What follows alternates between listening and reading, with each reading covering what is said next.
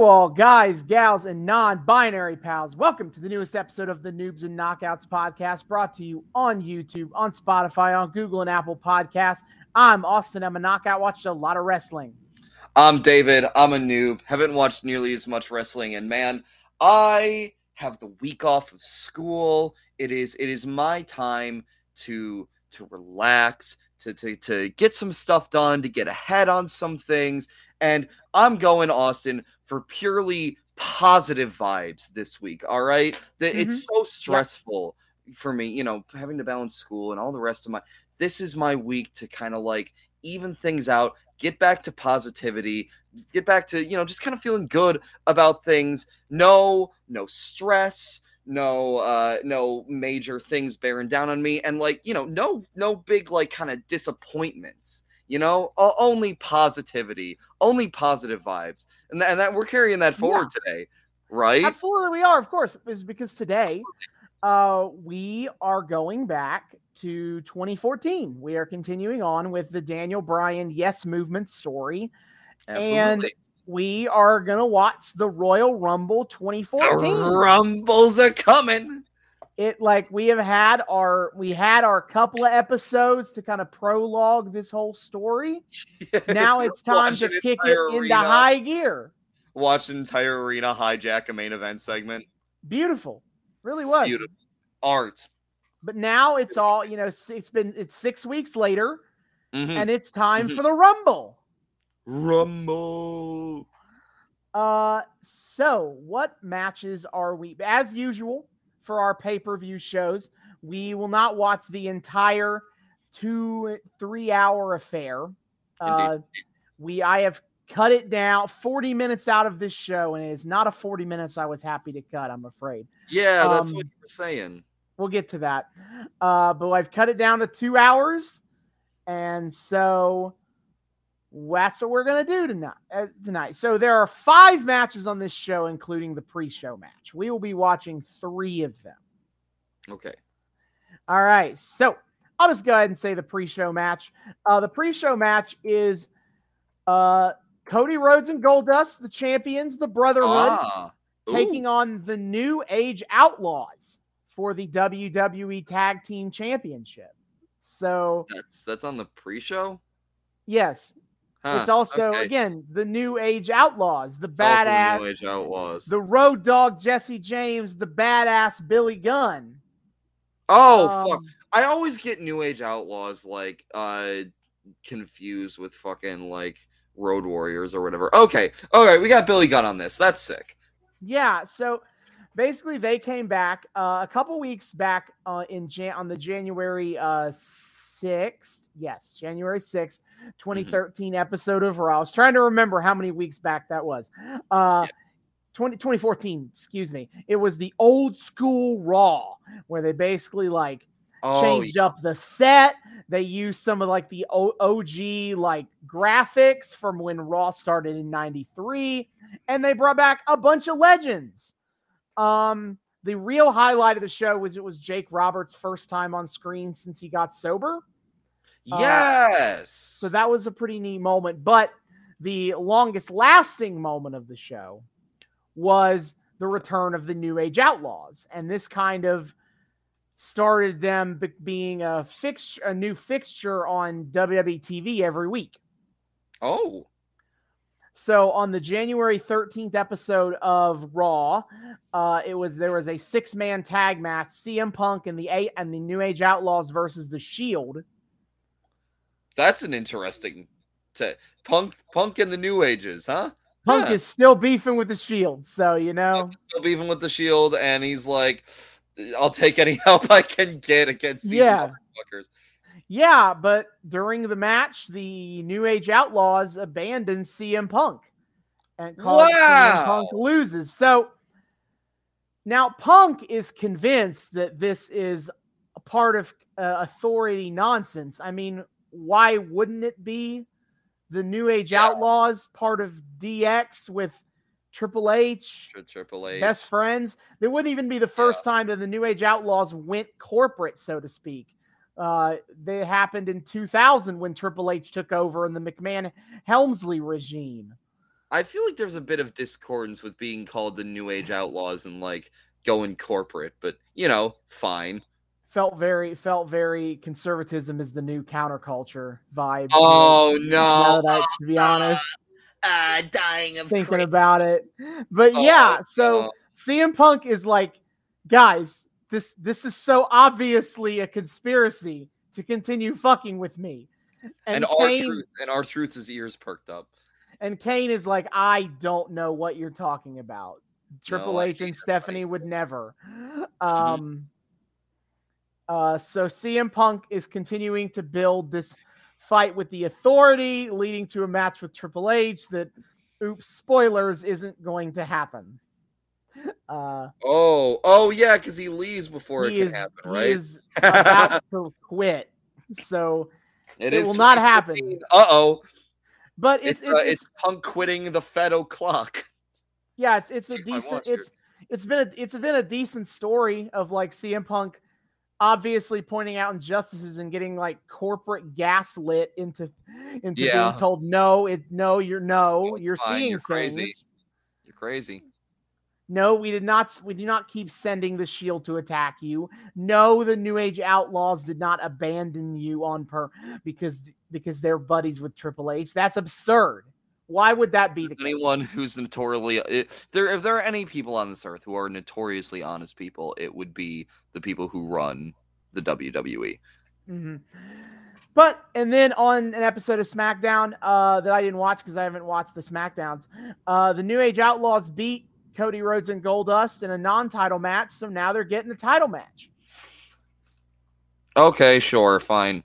Yeah. So Yeah. the first actual match on the pay-per-view that we will be watching, because of course we are, it is Bray Wyatt versus Daniel Bryan. Oh yeah, baby. That So- sounds fucking sick. Basically, the storyline after TLC, uh, Daniel Bryan lost at TLC, by the way. Oof. Ouch. Owie. I mean, no shock, but still. the the numbers game and all that, three v one Indeed. against Yeah, the. Wyatts, but yeah. uh, the story took a bit of a pause, kind of a stalemate for a couple of weeks because you know Christmas episodes and all that. Uh, but on the December 30th episode of Raw, after another beatdown by the Wyatts, uh, Daniel Bryan he came to the light. He told Bray that you know he he understands now that he can't fight from within the machine. He has to tear it down. And he Mm. pledges himself to the Wyatt family. And Yes. So January 6th, he tag teams with Harper and Rowan. Uh, you know, he only tag teams with Harper against the Usos. And oh. he's got and he's got like the new he's got like a plain blue like overall gear going on. Yeah. Not overalls, but it's like like, like fucking like fucking jumpsuit, like factory jumpsuit. jumpsuit, factory You sent me jumpsuit. That's yeah. that's it. Yeah.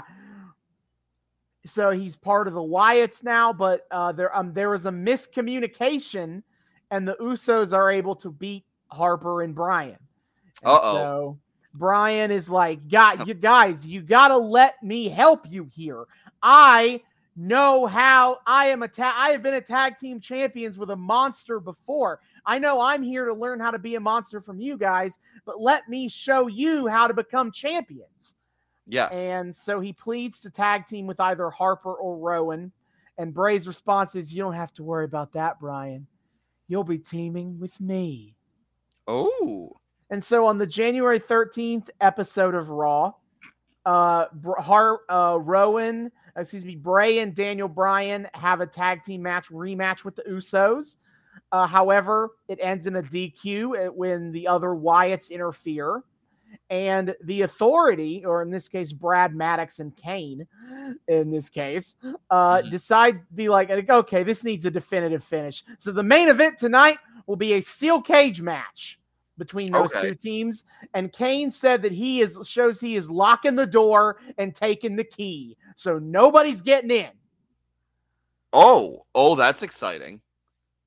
That's uh, important for later as Oh. so it with for in once we get to the match as they're getting down to the end here, Bray Wyatt is climbing up the cage, and so are the Usos. And in trying to interfere, Bryan accidentally pulls Bray Wyatt off the cage and crotches Oh. it and crotches him on the ropes. Uh, and Oh, this allows the Usos to escape and, and win the cage match. Oh no. And so, in repentance, Bray Wyatt demanded that that Daniel Bryan allow himself to be hit with the Sister Abigail. And Bryan, he offers itself up as he goes for the Sister Abigail. Bryan pushes him off. And he beats the ever loving fuck out of Bray Wyatt in this cage. And the Wyatts can't interfere because Kane locked the door. Oh my god. And so Bryan takes off the jump shoot suit. He's in his gear. The crowd goes fucking crazy. They they are loving this. The yes chants are going wild. One of the best moments of of uh, this whole story that we are honestly the best moment of this whole story that we're not going to be covering on the podcast. Like truly a fantastic, magical moment. And it is revealed, and Daniel Bryan revealed in the next week's Raw that it was all kind of a ruse to get in bright to get get in from the inside and and he be the one to get inside Bray Wyatt's head as opposed to the other way around. That God, this angle, man. It could have had so much if it weren't SmackDown in the middle of all this, it could have been so It's such it's a fantastic couple month long angle and it, but it could have been like you could have told a very a really good long term story with Daniel Bryan in the Wyatt family. yeah. because it's it's kind of like an interesting thing like in daniel bryan's whole arc here it's an interesting thing of like he go he he fights the authority like honestly like initially at the time everyone hated it hated this because it was like is seen Because as clearly getting pushed with it was it was him kind of cle- them he clearly trying to get him out of the world title scene trying and- to shoot him back down to the mid card. Yeah, which yeah yeah right rightfully piss people off. But in in retrospect and like a textual analysis of it all, it actually is kind of a beautiful moment in between the two major fight the authority parts because like he Yeah. has this first opportunities and he fa- he fails. He fights valiantly, but the but the machine, as Bray Wyatt put it, keeps Mhm. shutting him down. And it present, but in this stuff with the Wyatts presents this opportunity for Bryan to kind of like have a crisis of faith. Like he tried to do it the right way from within the system Mm. and it failed completely. And now he is being offered by this radical, a controversial figure a different path, perhaps destroying the system entirely, being a Ooh. force of, of, of, of discord and destruction instead of trying to do it from within the system. Uh, a, a question kind of asking Daniel Bryan to abandon his principles and ideas of who he should be as a wrestler because that might get him to where he deserves to be. And him coming through with the Wyatts in the end is him deciding, no, this this isn't I need to do it my way as me, not as part of of Bray Wyatt's machinations. It's a very interesting kind of middle point to the whole arc, if completely unintentional, because again, Oh. they did not intend for this to be a segue back to him fighting the authority. Oh, a zillion percent unintentional. Um, but it, but like, it's such accidental brilliance that you gotta fucking love it anyway. And like, even absent all of that, God, it, it, like, I think it'd just be a cool fucking angle to explore something like that. Um, cause, cause DB, like, uh, like, like, even if they, even if this had, you know, no relation whatsoever to the DB's ascension to the to the title reign uh story yeah, I think it's just an interesting thing to explore. Like, you know, you got this this hardworking technical wrestler, and the swamp cultists get to him and and pull him into into like kind of this this darkness away from away from the kind of purity of the of the wrestling that that he's kind of come to come to um, identify himself with, and just explore his his relationship with that add another member to the wyatt family see the power see like see definitive proof of like the charismatic power of the swamp cult to pull people That in. that And is then- honestly. I was stop you for a second there. That is, I think, the biggest missed opportunity of the Bray, of Bray Wyatt. Like a lot of people will bring up the fact that he lost a lot, which is also a problem. Yes. But when your whole gimmick is that you are a swamp cult leader, like there needed to be more like attempts at trying to convert people to his way of thinking and pro and definitely more successes. He didn't necessarily need to be like NWO big of followers or anything. Yeah. But he Yeah, but, basically like- oh, it's basically Rowan, Harper, and then eventually Braun Strowman down the line joins the group. oh, I didn't know um, that. Yeah, he is the fourth member of the Wyatts. The that was not until like that came as like when they tried to bring the Wyatts back together. Like one of the many Oh, times okay. they were like, we have no creative for any of these people except for putting them in the cult together. So let's just put them back together. Let's just let's just do they- it. Let's run it back again. Uh, but this time they added a fourth guy, Braun Strowman. Okay. Yeah. Uh, but like this is the only time Bray Wyatt ever tries to convert anybody, explicitly convert anybody to his cult. And as much as it's fun to headcanon the idea that like Bray Wyatt was like burned and is traumatized by how Bray Daniel Bryan betrayed him and lied to him that he never wanted to try it again. They also never like call out that, call that out. So Yeah. I'm not going to give them credit for it. They never make um, it textual. Yup.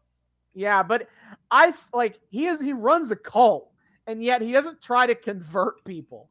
The most you get is the fact that the audience fully buys into this gimmick and like does the like during in the darkness of his entrances they would throw up their phone the- the cameras the firefly thing. fireflies Yup, and like yeah. that's a cool visual and idea that he is like in in uh, he has swayed the crowd to his favor but i feel it should have he should have done more with Eh. trying to sway the wrestlers to his, Agreed. his favor anyway sorry back to what you were saying i just wanted to bring that up Oh no, no, no, no. That that's that that is what I was saying. Like it from uh even absent any of the Daniel Bryan like push to the top story that we're that we're in the middle of, whether or not the authority realizes it or not. Like it's a cool angle for both sides, and I would love to have seen it like go on longer and be part of a wider story for for the swamp cult even if it were not part of a wider story wider story for for bryan yeah so but but for this time they're gonna have this one-on-one match at the royal rumble as and so then the next match on the card that we will be watching is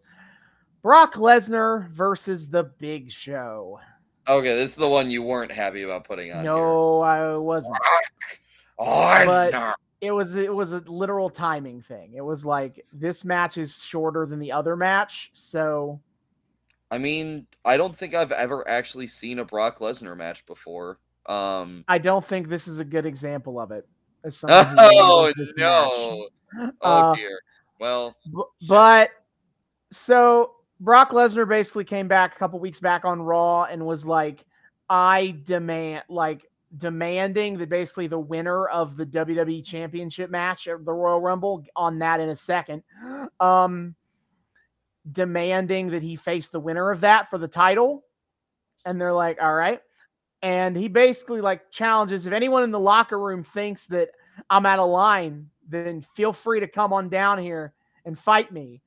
And then out comes Mark Henry to fight Brock Lesnar, ah, except it's just kind of an excuse for Brock Lesnar to beat up Mark Henry. Like he beats the shit out of him then he comes out. And then the next week they have a confrontation again. And Brock Lesnar does the Kimura lock and breaks Mark Henry's arm. And oh shit! this brings out the big show because they The, is, Mark Henry's friend. best frenemy. Yeah, and he is like, you are a menace and a bully, and I'm not, and I will not stand for it. Yo, uh, honestly, fucking like, uh, I, I, I'm here for, I'm here for the continuation of like the tumultuous friendship of the Big Show and Mark Henry. Uh, so that's that's neat at least. hmm But yeah, they're gonna have this match tonight on the Royal Rumble. Oh, okay. Next match on the card that we will be skipping is Randy Orton versus John Cena for the world for the WWE World Heavyweight Championship. Mm. Uh, basically, after TLC, Randy Orton won the match at TLC. Yep. He became the dual, the unified champion. Oh boy. Uh, and honest to God, a thing I have to honestly retract my statements a little bit from the last couple episodes here. I said that Daniel Bryan didn't get that title match that John Cena promised him. He actually did. Uh, the first night after TLC was yet another everyone get on the stage and jerk off to your new champion, Randy Ortonathon. oh boy. And- My favorite. but during that segment, John Cena reiterated his promises that he made to Bryan. He's like, do the right thing, Randy. And Randy's like, fuck you, man. I'm not going to. Or Daniel Bryan doesn't deserve a title match. Right, Triple H? Right, Stephanie? hmm And I will preface this by saying that in the middle of the promo, he's like, I don't have to do what you say, John. I don't have to say, do what these people say. I don't have to do what anyone says because I'm the Uh-oh. champion. And Stephanie was like, You have to do what we say, though, right? Dude, fucking Randy's had such a rocky time with the authority ever since he accidentally fucking murked He Stephanie at the last. Oh no.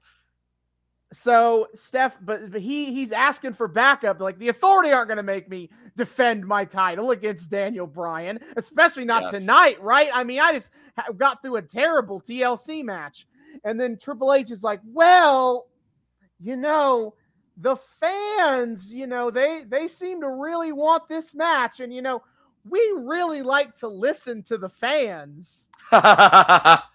And so they make the match Daniel Bryan versus Randy Orton the night after TLC.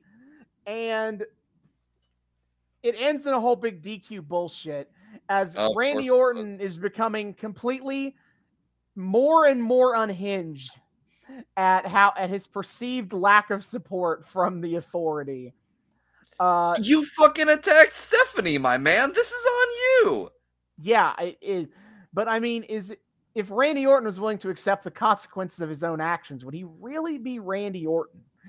This is true. This is true. That's that's kind of the whole reason we're in this this thing with Randy Orton is is everyone from the beginning is like you're an entitled nepo baby and uh we expect you to just keep gliding by on that. And also that's Yeah. kind of how it is IRL anyway. So Yeah, so they set up a rematch between Cena and Orton at the Royal Rumble. Uh, Randy is like, How dare you make me defend my title at every pay per view? This is a disgrace.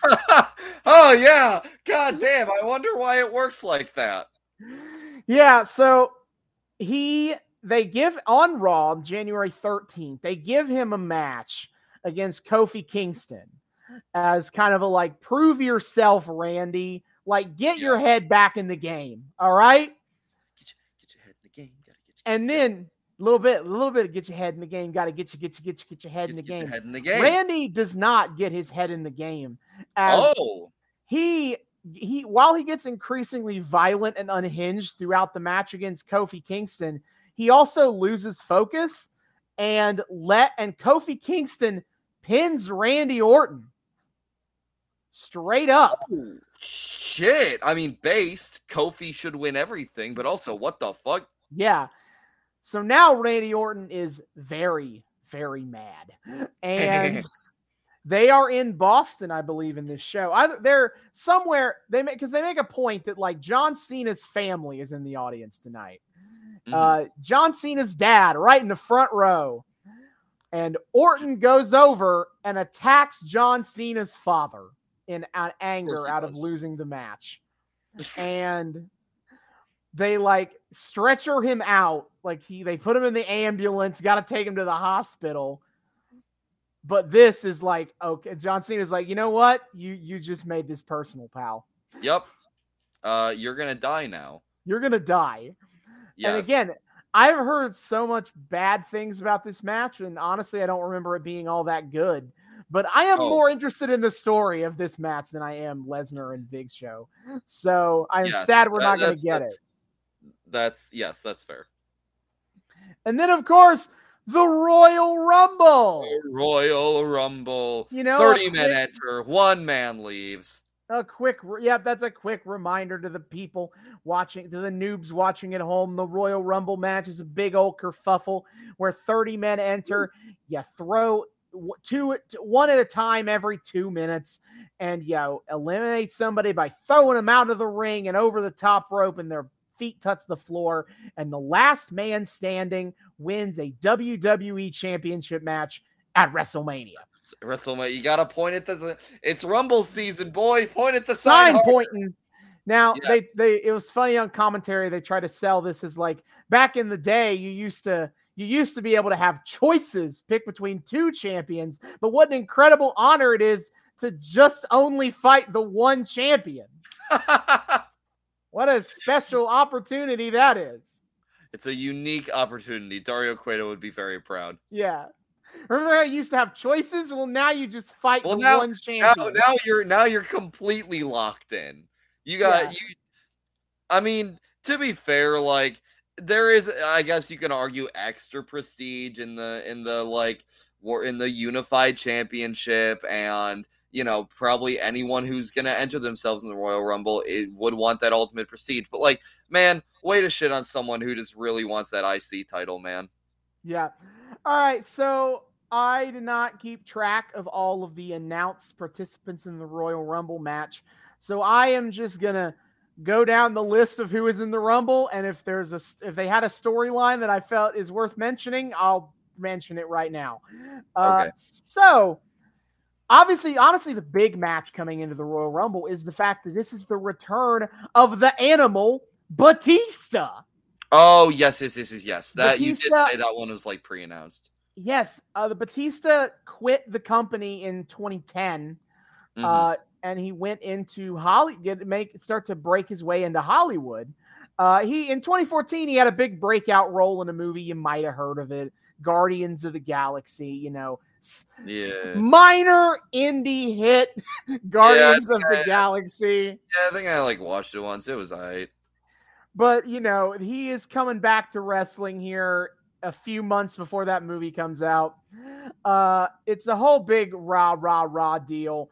But also early on, he is he has attracted the attention of Alberto Del Rio, who has taken personal offense to all the attention being given to Batista.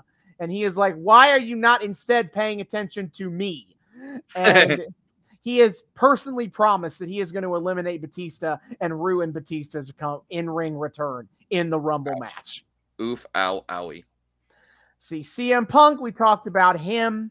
Yeah, He, he he's fighting, still fighting with the Shield.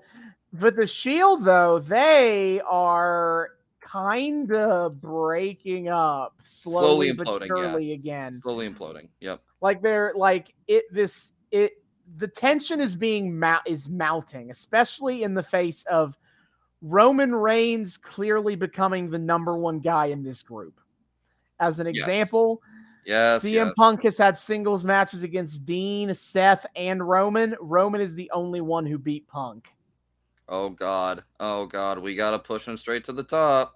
and they've had and you know the TLC match that end match ended by the way never I just has never talked about it is CM Punk won 3 on 1 against the Shield That's because because he tricked Roman Reigns into spearing Dean Ambrose. holy shit. And Dean. That's brilliant. hmm But now it's it's like the, the the Shield has always survived because they have been equal equals, three equal Yes. members, and Eh. between Dean Ambrose being the only member of this group who still has a championship, and Roman Reigns seeming to be the only one who can win matches right now. Despite Um, not having a championship himself. Yeah, it's like things are getting tense. The idea The hive that mind is is growing more brain cells. the hive mind is crumbling a little bit. Yes. Uh, let's see. Any other interesting stories? I mean, the tags, the, the Zeb Colter is still going on. Oh boy. Oh boy. Oh golly. I Great. hope I hope he's Fantastic. in the Royal Rumble so I can see him get beaten up by everybody. Yeah. Um, Rey Mysterio and Big Show were a tag team for a hot second. Oh yes. It was an interesting idea. It was like the biggest little man. Get The it? big, big, yes, yeah, yeah, yeah, absolutely. yeah. The boy uh, the littlest boy. yeah. So that was a fun tag team for a minute. That sounds uh, cute. a lot of these guys don't really have a lot of. This is the worst part about Royal Rumble season. Sometimes is like sometimes WWE kind of like stops telling individual stories for a second because it's Oh, like yeah. everyone is about to get thrown into this Rumble match on paper. It's on pay per view, so it's like we don't necessarily need to ha- do a lot of interesting individual threads in the meantime. Yeah. I don't necessarily agree with that. I think it's more interesting if everybody has connecting threads going into the Rumble match.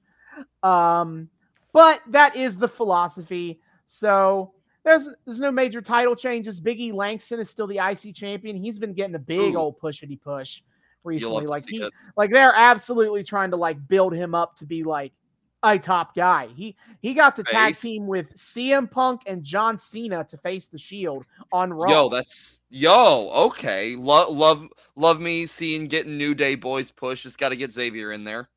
Oh yeah, Xavier is is still, uh, you know, doing the He's Brodus Clay stuff. He's, right? he's he, Oh, no, he has been. oh, he's he's Brodus Clay, yep. on Raw. He's the Brodus Clay stuff. Cool. Yeah, so Outstanding. that's that's the only really major storylines going into the Royal Rumble. Rybaxel is still a thing. Oh boy. Oh boy. Look Again, right, it is so cute how Ryback and Curtis Axel like gave themselves their ship name. How very cute. Yes. Yes. Uh, they're a very wholesome couple. Look, there are two things I'm just looking forward to here. I am looking forward to Daniel Bryan definitely being in the Royal Rumble, and I'm looking forward to uh, Rey Mysterio getting, you know, just the, his usual very beloved crowd reaction. Of course, of course. Uh, Absolutely. you know, they haven't announced everyone in the Royal Rumble. They never do, of course, because Indeed. Well, well, some because the fun of the Royal Rumble is surprises sometimes. Yes. Yes.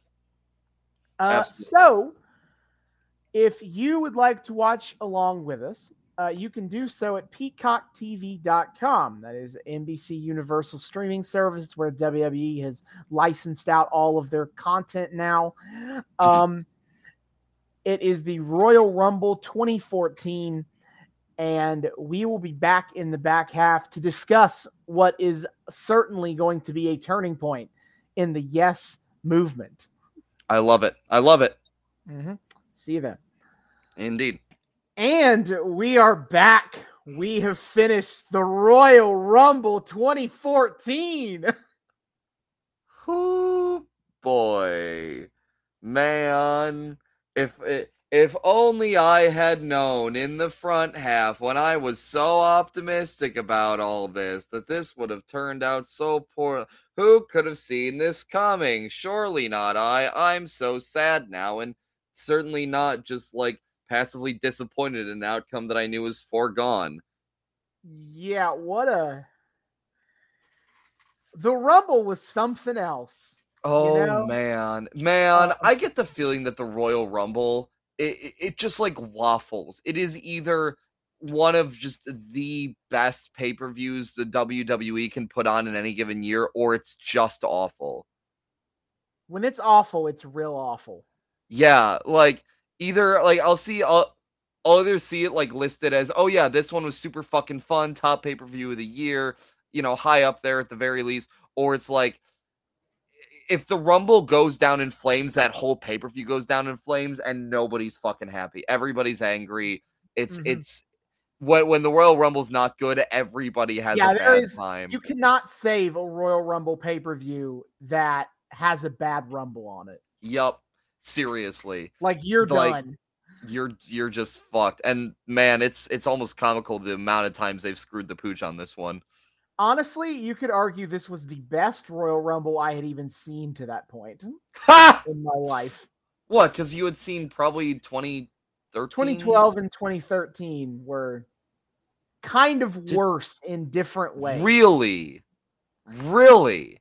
That's a 2012 bold claim. 2012 was a like fuck we got nobody on the roster. We got to fill spots with goofball shit. Oh. Um, but like the Sheamus dub from 2012 seems like a decent feel good moment considering how over he Mm. was. mm, everyone wanted to be Chris Jericho. He had a whole bit- Oh, really? he did he was doing a whole bit where he like every week would come out and just not talk and it was all like his big moment was he was going to win the rumble in 2012 that was the whole i thought of most people and then Oh. no Oh. And 2013 was just a really boring Rumble building to the most obvious conclusion of the world in John Cena versus The Rock. Yeah, yeah, that sounds about right. Okay, yeah, 2013 sounds like kind of dumb then, kind of a waste of time. Oh man. Yeah, so we get the Royal Rumble hype video uh I to open the show. I'm I'm going to note that we did not get a Royal Rumble by the numbers this year and honestly that We should have been a sign. You know, we kind of did, but we'll we'll talk about it when we get there. I contend that there is There's a, a, of roundabout way that happened. Yes, But yes, and it's very proper- funny. we didn't have the proper video of set to the NFL music. No, instead that- we got we got some fucking like simple Rick's ass narration over Mm-hmm. over like talking about Batista or not Batista, fucking Orton and Cena and all the rest, and it's like where you the WWE where you can dream big and reach for the stars, and it's and like it's just this like raspy voice, low key, you know, uh, country accent dude over you know fucking clips of brutal wrestling matches and and like Mhm. epic music and it's the most what is this tone i've ever seen another another great oh no we're in trouble already moment i think Yeah, so I'll go ahead and say is that the pre-show match, and we'll talk more about it later in the show. yeah Uh, we will The pre-show match was the New Age Outlaws defeating the bro- the brothers Yeah? Rhodes for the become the new tag team champions. what the fuck The Rhodes brothers had an extremely disappointing run as tag champions. Honestly, Yeah. they didn't really do anything. you It was- told me that they it was got, like- all in the build up to them beating the shield for their jobs and then after they beat the shield for their jobs they basically just had matches with people for like two months and Man, that's, that's, so disappointing. Cause like, fuck, Cody and Dustin having a fucking title run together. It that's such a sick concept, and of course Vince pissed it away. I hate that man so much. The nothing there nothing can escape the institutional di- lack of fucks given about tag teams in the WWE. There is oh, no escaping. Oh, true. Even I know, Triple H to the fact is that it not fucking- immune. Yeah, the fuck that we had a fucking tag team title change on the pre-show to the pay-per-view. That's you don't do that on a pre-show, you dipshits. Well, you do if if you don't give a shit about the tag titles. Oh my god. Oh, I'm gonna have a heart attack already. Fuck. Oh my so- god, it's just dumb from the get-go. It's not starting great, but the first match of the show is Daniel Bryan versus Bray Wyatt. Yes. Uh, quick, quick side note that it's it's very, very bizarre to hear Justin Roberts announce anything related to the Royal Rumble. I feel like I'm in a bizarro world, except that bizarro world actually happened. Except that Bizarro World is for most people the norm because Is the norm. Significantly longer than he's ever been with AEW. Really? I thought he. Was, I figured he was only there a couple years. No, Justin Roberts. I'm gonna check the dates on this, but Justin Roberts, I swear he had a full decade in the WWE. What the fuck? He he was ring announcer in WWE from 2002 to 2014. What the fuck? Holy shit! That's Yep. what? How the fuck did AEW bag him then? God Uh, damn. WWE released him in 2014 after opting to not re- not to renew his contract. Wow. Imagine taking such a fucking massive L as releasing Justin Roberts. Oh my god, dude. Mhm. Holy So- shit. Yeah. Before the match, before the match, uh, I don't have a lot of commentary notes tonight, but don't worry, did get a couple before this one. As in in JBL expressing his excitement for the show tonight, he says it's it's like a fat kid at a pizza buffet. I'm in heaven. yeah, and I'm like the entire fandom after a failed title run against Batista. I'm over JBL's horse shit. Mhm. And then as the Wyatts come out and they're down by the ring, Jerry Lawler says that the Wyatts have Manson family values. I okay, I heard family values. I didn't catch Manson family values. That's a decent pun. I had yeah, I had I noticed a very little Lawler tonight. He was like on weirdly good behavior. He was kind He, of did, he said nothing particularly stupid. Yeah, I know. I know. I I like to the point I kind of forgot until you mentioned just now that he was there. I kind of forgot that he was there. Yeah. Uh, and of course, DB comes out and the pop for him is fucking massive. Na, na, na, na, na, Na, na, na, and everyone's Fantastic. losing their shit. Uh, someone had a, a pretty cool sign. I respected this sign in um in the crowd that uh it was a picture. It was like a screen grab of DB turning on um turning on Wyatt at the at the Hell in a Cell match, and or the I guess it was just a normal It was cage just a match. steel cage. Yeah, match steel cage match. Um, and it said not traitor, infiltrator, and I'm like, you know what? That's actually kind of a sick tagline. I'm here for that. Yeah, yeah, yeah. yeah. Yes. Um, Uh, also, also, sorry, one more thing uh, off the off the offset is um, I thought it was kind of like cute and wholesome how they gave the Spanish announce team like a like an actual featured spot. Um, just Yeah. like they cut over to the Spanish announce team, and we just see the Spanish announce team like talk to each other in Spanish for a little while, and it's like, huh, that's kind of cute. And I I understand a little bit of what they were saying, and I was like, and that's that's nice. We're we're we like it when the Fed is able to just kind of engage in wholesome multiculturalism. It doesn't happen often, but when Yeah, it does, it's nice. In the future in the future they would even have like admittedly they would do this during like matches that no one gives a fuck about it's a good sign but they would Yeah. have cut but, but they would have cutaways to like varying different announce teams that don't sit ringside like they would be like and now to the french commentary team and the german and the japanese Wait, that's so sweet. I love that. Mhm. Man, one bright spot. Uh, also, apparently, we got we got a line from Wyatt toward DB um, after the betrayal, where I guess Wyatt said to, to to Daniel Bryan at some point, "Everything that happens from now on is your fault," and you have no idea.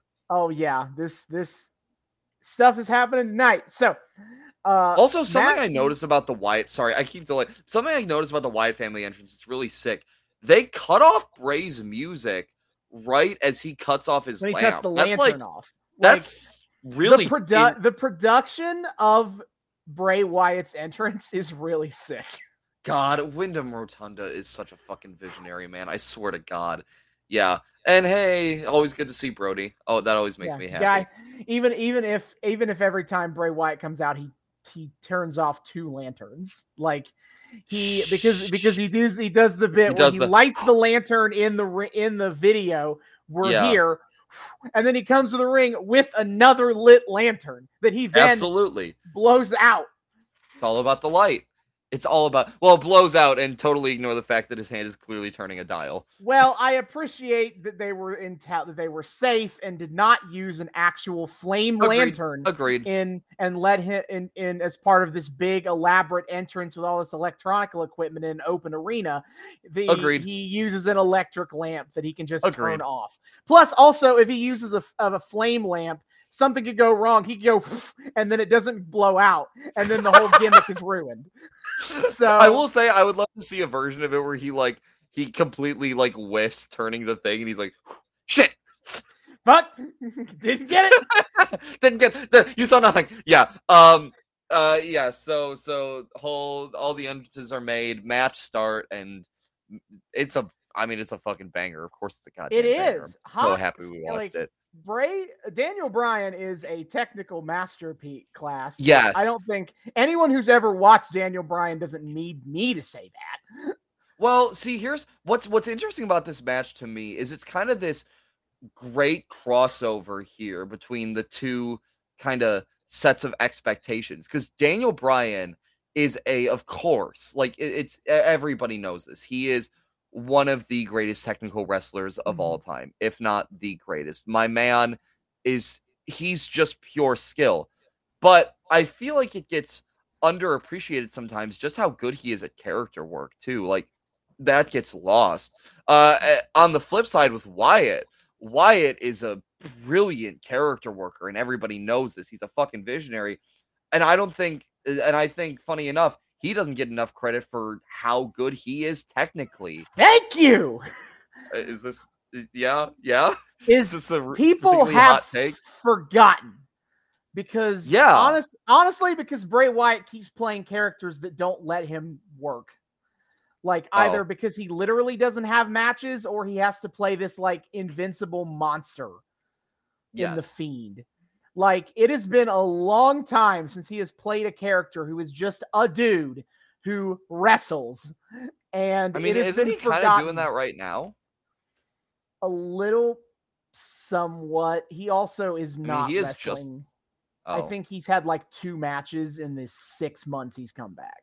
oh well. Okay, that's that's also so fair. he like, and I think it has been lost on many. Like Bray Wyatt can hold his own just fine in matches. he's really he's he's he's really gifted. Even he's Yeah, when he so doesn't- good. when he doesn't yeah. have to like no sell everything and do goofy shit. he's really good at kind of like he he's got this this talent that I respect greatly in wrestlers simply because I if I were if I ever became a wrestler like I don't know if I I don't I don't know how adept I would be at, at getting this skill for myself but like he's really good at doing things that like flip on a dime like he's so good at so quickly switching gears from one spot to another and making it flow seamlessly and it's and it's exceptional and he sells well and Mhm. and and his constant and very good character work only bolsters all of that. It- Mm-hmm. I would it- also- he I would brings al- emotion to match so well. but also agree about that speed thing. Like, like he doesn't do it often, but like when he is doing it, when he is taking control of the match, it's like lightning quick. When he Yes. when his when he does a an action, and it's like, whoa, Well, I think you can also put that up to like him as a seller too. Like again, Mhm. he has to no sell a bunch of shit half the time in his career, but like when he sells, he can he can take he can take bumps really well and like in a way that makes his opponents look really good. Something I noticed like throughout this match is Daniel Bryan like this is such a good spot for this it's like he looks so strong against this monster heel and that's because Bray is not only great as a worker and feels powerful but he he takes DB's bumps expertly and mm-hmm. looks fucking good doing it and moves well while doing it and makes it look convincing. Yeah. Uh, d- Bray Wyatt truly living up to the nickname he had in his former persona as Husky Harris, uh, the Hmm. army tank with a Ferrari engine. What the fuck? Yeah, because he's because you know he's husky. Literally, it was his name as well. And but he he moves like a Ferrari, but he's built like an a tank. He's built like an army tank, but he moves like a Ferrari. Was, he the- Husky thing. Harris in Florida Developmental or what? He was, and then he he was in he was on main roster for a, a year or so as Husky Harris. Oh my god. he was even in the Nexus. oh everyone's favorite no. failure. Everyone's favorite fail. He I, I can only imagine the survivor's guilt he has Yeah, over they- over that. And then they quietly sent him back down to NXT to start doing this Bray Wyatt stuff. Okay. And I Uh, believe I believe that Bray Wyatt has quasi it- it's weird to say you you're head canoning your own character, but this has never been brought up on TV. This is Mhm. only things he says on social media. But it is implied by Bray that like the concept of Bray Wyatt is an evil spirit possessing Husky Harris. Like that underneath Bray is still always has been Husky Harris. What But the but fuck? Bray Wyatt, a spear, a demon of a sort, is is the one who's in control of the body now. Wait, but that means my man got double possessed when he Well, yeah, then we got the fiend in the here, Fiend. and now Yeah, we got and now he's just Bray Wyatt the-. And now and now he's just Bray Wyatt the dude who's happy to be here TM. Except like. Uncle Howdy's also here. So what Hey, y'all, man Like, I- we heard you like demons, so we put some demon in your demon. the the the the Bray Wyatt demon has had such a fucking roller coaster over the past few years that at this point, you know what? He's like maybe maybe this whole like evil cra- crazy spiritual evil thing ain't for me and I should just I maybe I should just chill out and just kind of enjoy a a more passive possession of poor Husky's body. One day, Bray Wyatt is gonna go back to being Husky Harris, and we're gonna go full fucking circle. I hope so. Honestly, I could see him planning for shit like that. Like he goes out, his retirement angle is that Husky Harris returns once more. Oh my god, and has to fight off the Wyatt Six or whatever. I don't fucking know. Whatever. Uh, so match gets off to a hot start. I wrote a lot of Bray Wyatt quotes in this match because he did a lot of jaw jacking. Like right at the a- he did a beginning, decent really, amount. he's like, "You'll see no mercy from me." Yeah, he's Like- screaming a lot of shit. That's great. Mhm. Um, early on, Rowan and and Harper try to interfere, and they get their asses thrown out, and they're like, "Hey, what? i- You're out of here!" And they're like, "Hey, what is this?" And Bray comes over to them and is like, "I don't need you to fight this one for me." And they I actually need you to. I don't need you to fight this war for me. Is what this war for me. said. Okay. And then Uh, yeah, but they, he like yeah, they have a they have a cute little huddle They have up a little hug- nice I know, wholesome, such and a he sends them away. communicative family. I'm I'm here for it. Can where can I sign up to join this very man? You know what? All of a sudden, the Dark Order makes so much more sense. Luke Harper saw the power of having a particularly wholesome, family-oriented, evil dark cult, and he's like, you know what? I could do that too. That's a good. That's a good idea. um. Uh. But so is- so they then- leave. that is yeah. That does that does let Daniel Bryan take control of the match, and, and Oh, Daniel yeah. Bryan he is working the knee in this He's match. working the leg, and I Yeah. guess the knee specifically. like he's kicking him in the back of his knee, which sounds very painful to me. and Um, he's and he's yeah well you poor man uh but he's also like But then- pulling on the leg a lot generally Yeah. too but then, but then um, don't worry. Uh, Bryan has a kayfabe injury in this match as well because yes Bray Bryan gets up to the top rope. Bray chops him off the top rope and he lands to the floor.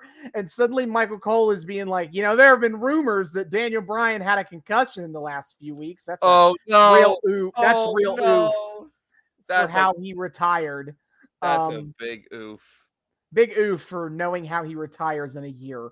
Um, yeah but then, Uh-oh. but he's, but he basically, he's like, I think Bryan landed on his head, and and so like Bray is targeting the head in Yes. this match. Bryan's working the knee, Bray's working the head. It's a whole thing. Uh there's some I can't remember who this exchange was between, but there was some com something on commentary about uh you call him referring to Daniel Bryan or no, referring to Bray Wyatt, a weirdo as compared to the hobbit creature he's wrestling, presumably referring to Daniel Bryan. That is hundred percent. That's that's JBL. That was probably JBL, JBL, said that yeah. shit.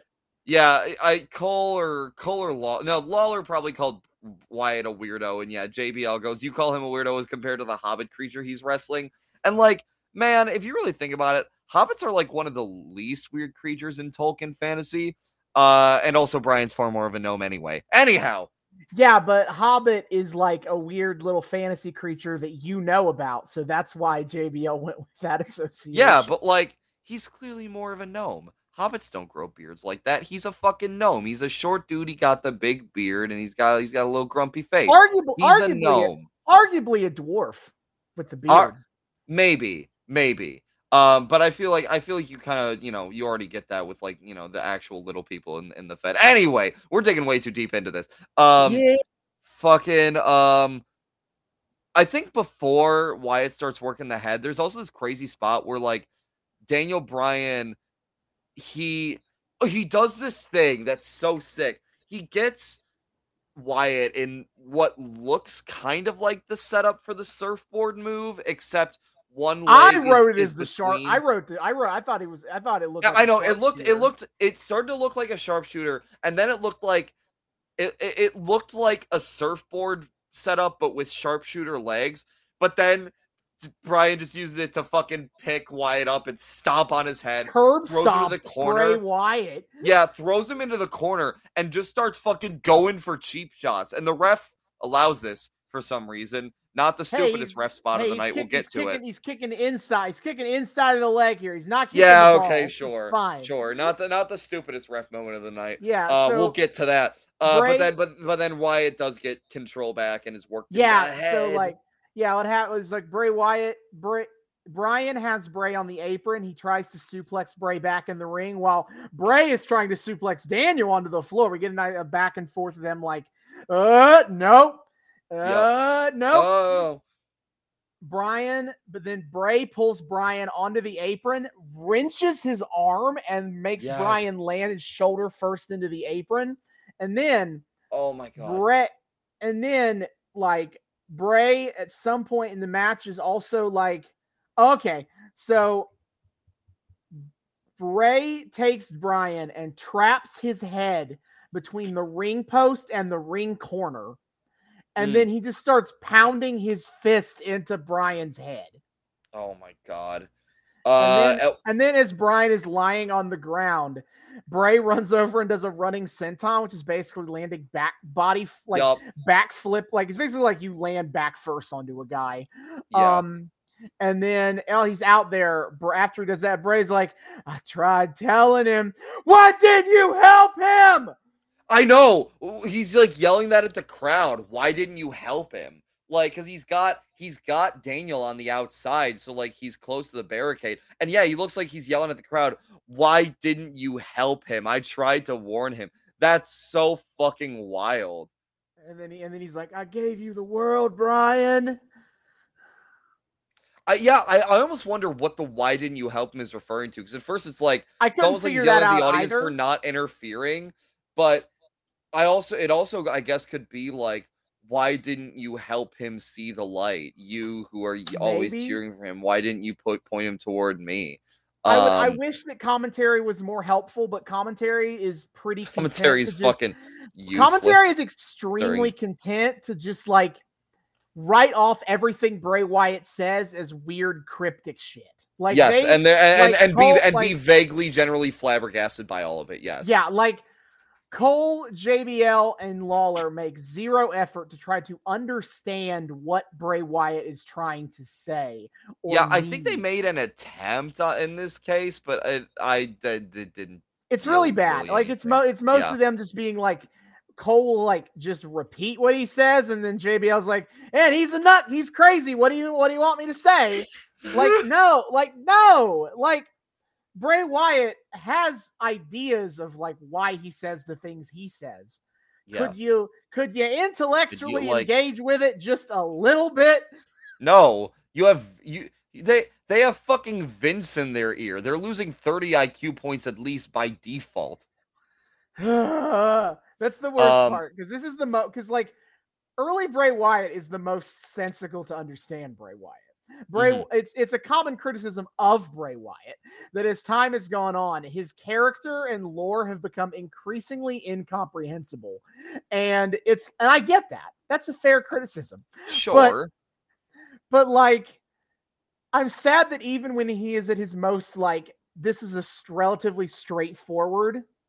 As, this is as straightforward of a character as Bray Wyatt will ever be, and the Mhm. commentary just doesn't even want to engage with it. And I'm like, God damn it! That's it's it's it's really awful. The the they're doing him no favors while he's doing out well he's out here doing fucking top tier character work. It's awful. Hundred Um, percent.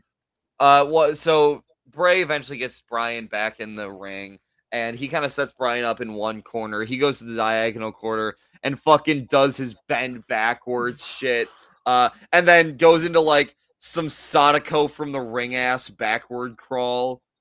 Yeah, they they were they were all in on being like, guys, it's just like in The Exorcist. Um, That's not no. Oh, I guess I guess she does do the backward crawl in the Exorcist, but no, no, you do the ring. You you make the ring reference at this point, guys. Come on. Yeah, uh, he started doing that. I think TLC. And he did that in the match against Bryan at TLC, and the and he got big. That was creepy chance in the crowd for it. I have never heard that from a crowd before, but that's so sick. Mhm. I can imagine how like happy that made him getting Oh, yeah. like that. The first time Um, he did that, I was like, "What the fuck?" Or what? The, Uh, what is what is that was that? so sick. I was I was low key expecting him to approach Bryan all the way. there's only there's only so far he is he is he is physically capable of doing that move. That was then he sick, just, though. He just rolls o- and then he like Yeah, smoothly rolls and then he over does his, like a little snake roll. Yeah. Uh, he uh, he kind of he gets Bryan kind of back to the center. He gets him in some kind of hold, and he says It's like He- some he neck hold. mouths I think like- it's like some neck hold. They that's how yeah, like like some kind of chokehold sort of thing around the neck.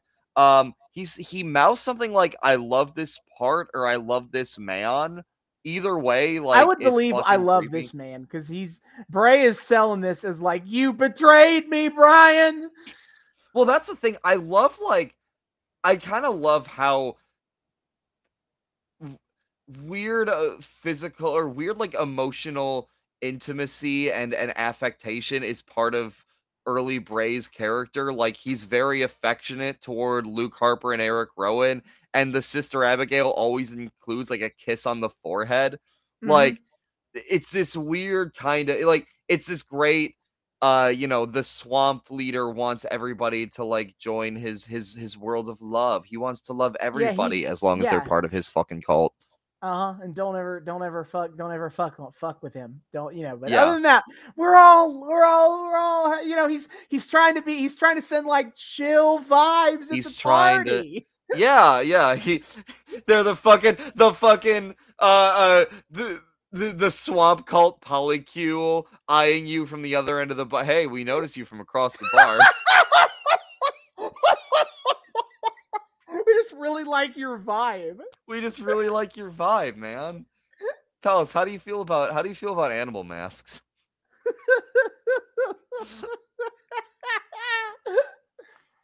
that makes we got we got a nice make- honestly. land. ma- if you make it a sexual thing, this make it, it kind of adds to the point to the idea here. It takes away from like the fun, cute wholesomeness of the Wyatt family, but also it makes it a lot fucking funnier. there, and that is always the correct character beat, the one that's funny. True, true. People people wondered why after the after the Swamp called breakup, uh, the tag team that Harper and Rowan formed was called the Bludgeon Brothers. And let me tell you, brother, wasn't just because of those giant fucking hammers. All right, other things were getting Oh, yeah. bludgeoned too, brother. Oh baby.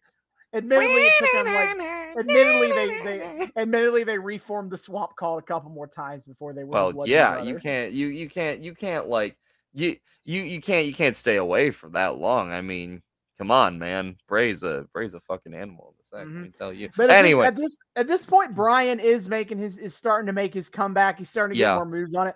Craziest shit he does is Bray is Daniel Bryan is with Bray on the outside, hits a spinning DDT from the apron into the floor. That's so nuts. And then he hits the knee, and then he hits the the the psycho knee to Bray in the guard into the into the barricade. fuck you right. Oh my god. That ruled. Um also this is kind of like uh random remark i noticed. Bray's glove is that a fucking mankind tribute? No, I just think it, I think it's just like a grip, because he's got grip. like this brown leather patchwork glove, and it's, Nah, it, it- looks all like patchy and and like. it looks literally it looks literally like the wrist grip I wore when I bowl. So when I used to bowl, That's- so like it's probably just fair. a wrist grip. okay. I mean, yeah, I fair enough. It just it, it looks mankindish. Uh, Mhm. if, Same if kind of brown color that he had. Yeah, same kind of brown color, and again, like it's kind of patchy too. Like it looks like it's kind of been cut up and stitched together again.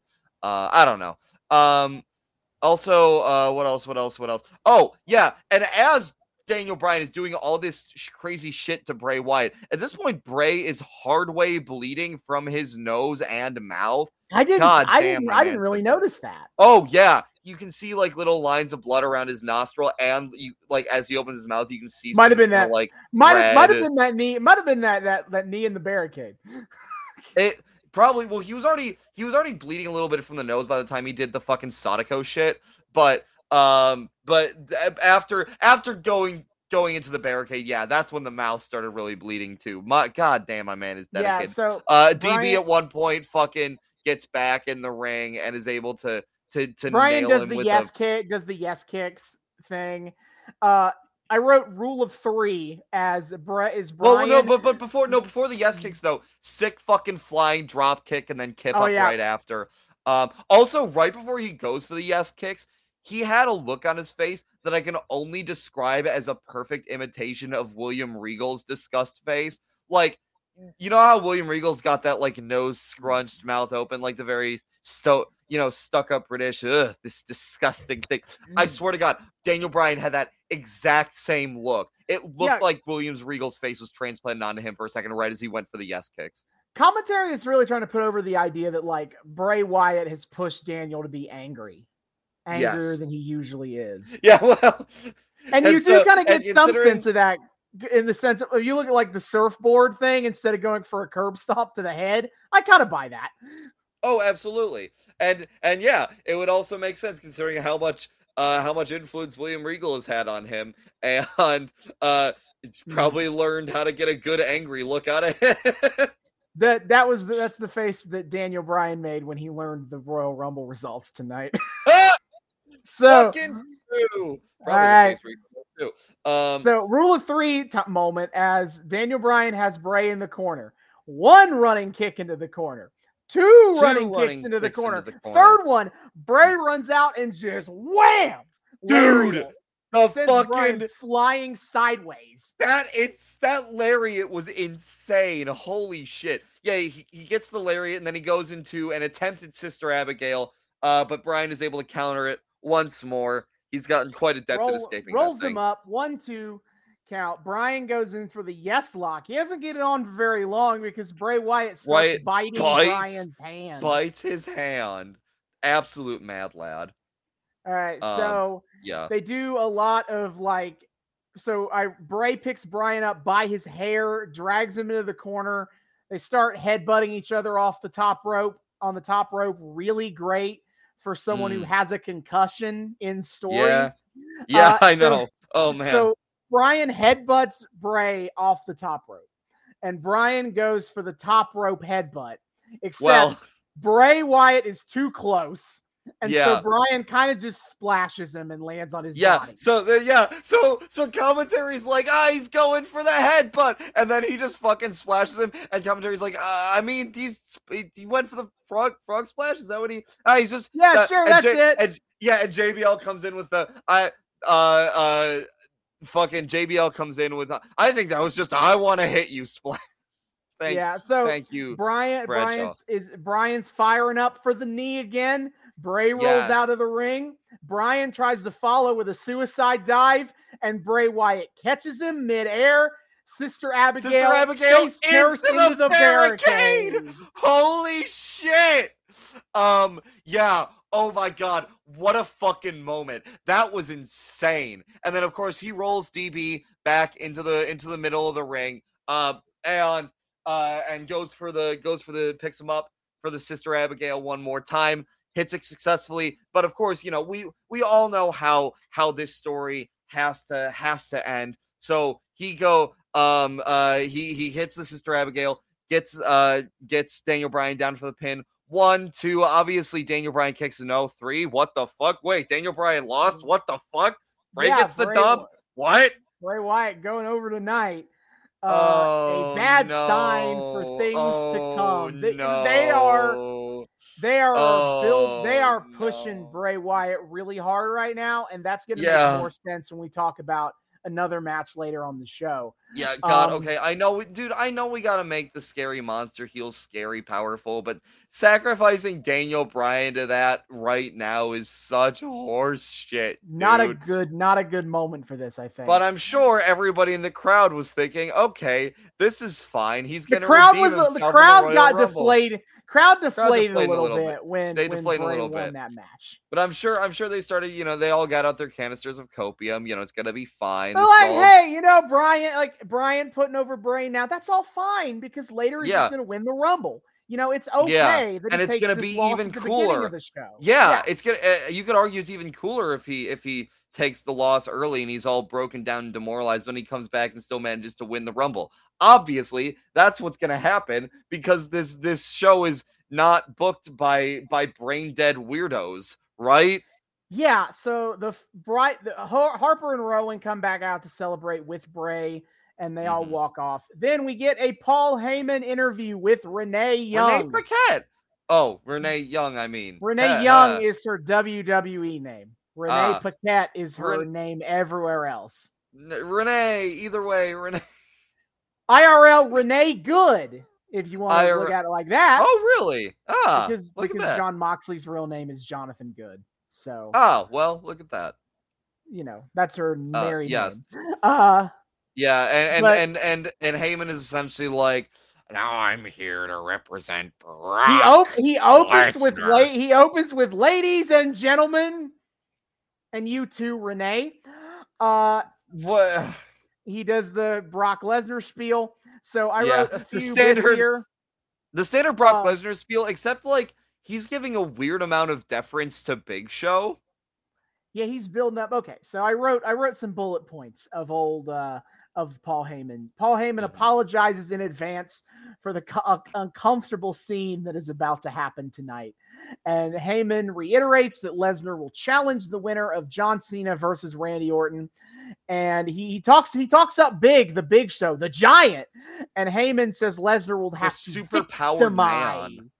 the super powered man. He- He's like Lesnar will have to victimize the giant, and Big Show will be stepping into the ring with a with a man who has no compassion. And he he ends it all off with this is the dawning of a new era, a new era, because the WWE universe is going to be conquered and subjugated I mean, by Brock the Unmerciful. I mean, when he's right, he's right. He he is correct, Sleep, conquer, repeat. dude. I I Paul Heyman continues to be way better on mic than he has any goddamn right to be, and I mean, yeah, in this case, he's correct. the whole WWE universe, whether they like it or not, is about to be very extremely conquered by Brock Lesnar. Yeah, so they have a whole bit where they point out Ben Roethlisberger is in the crowd here in Pittsburgh tonight. Whoopity doo. Oh, is this the panel thing? I I skip I skipped this. I part. did. all- thought- I watched the panel, but you I saw- I saw sh- take notes on it. I saw Um, Shawn Michaels and Ric Flair in the like little preview screen as I was as I was uh scrubbing, and I was like, so- oh no. the Royal Rumble panel were like they were like we three ro- former Ro- Royal Rumble winners: Shawn Michaels, Ric Flair, and Jim Duggan. Yes, and also Alex Riley was that Alex Riley? No, that's that was Josh Matthews. Ah, Josh Matthews. Okay. Uh, I you could not pay me to take notes on what they said. It was riggedy raw. I'll go ahead and just Yeah. tell you what all WWE panels are like. All right. Uh, so they all go. One guy, usually the baby face, is like, "Wow, that baby face did great," or "That baby face is gonna win."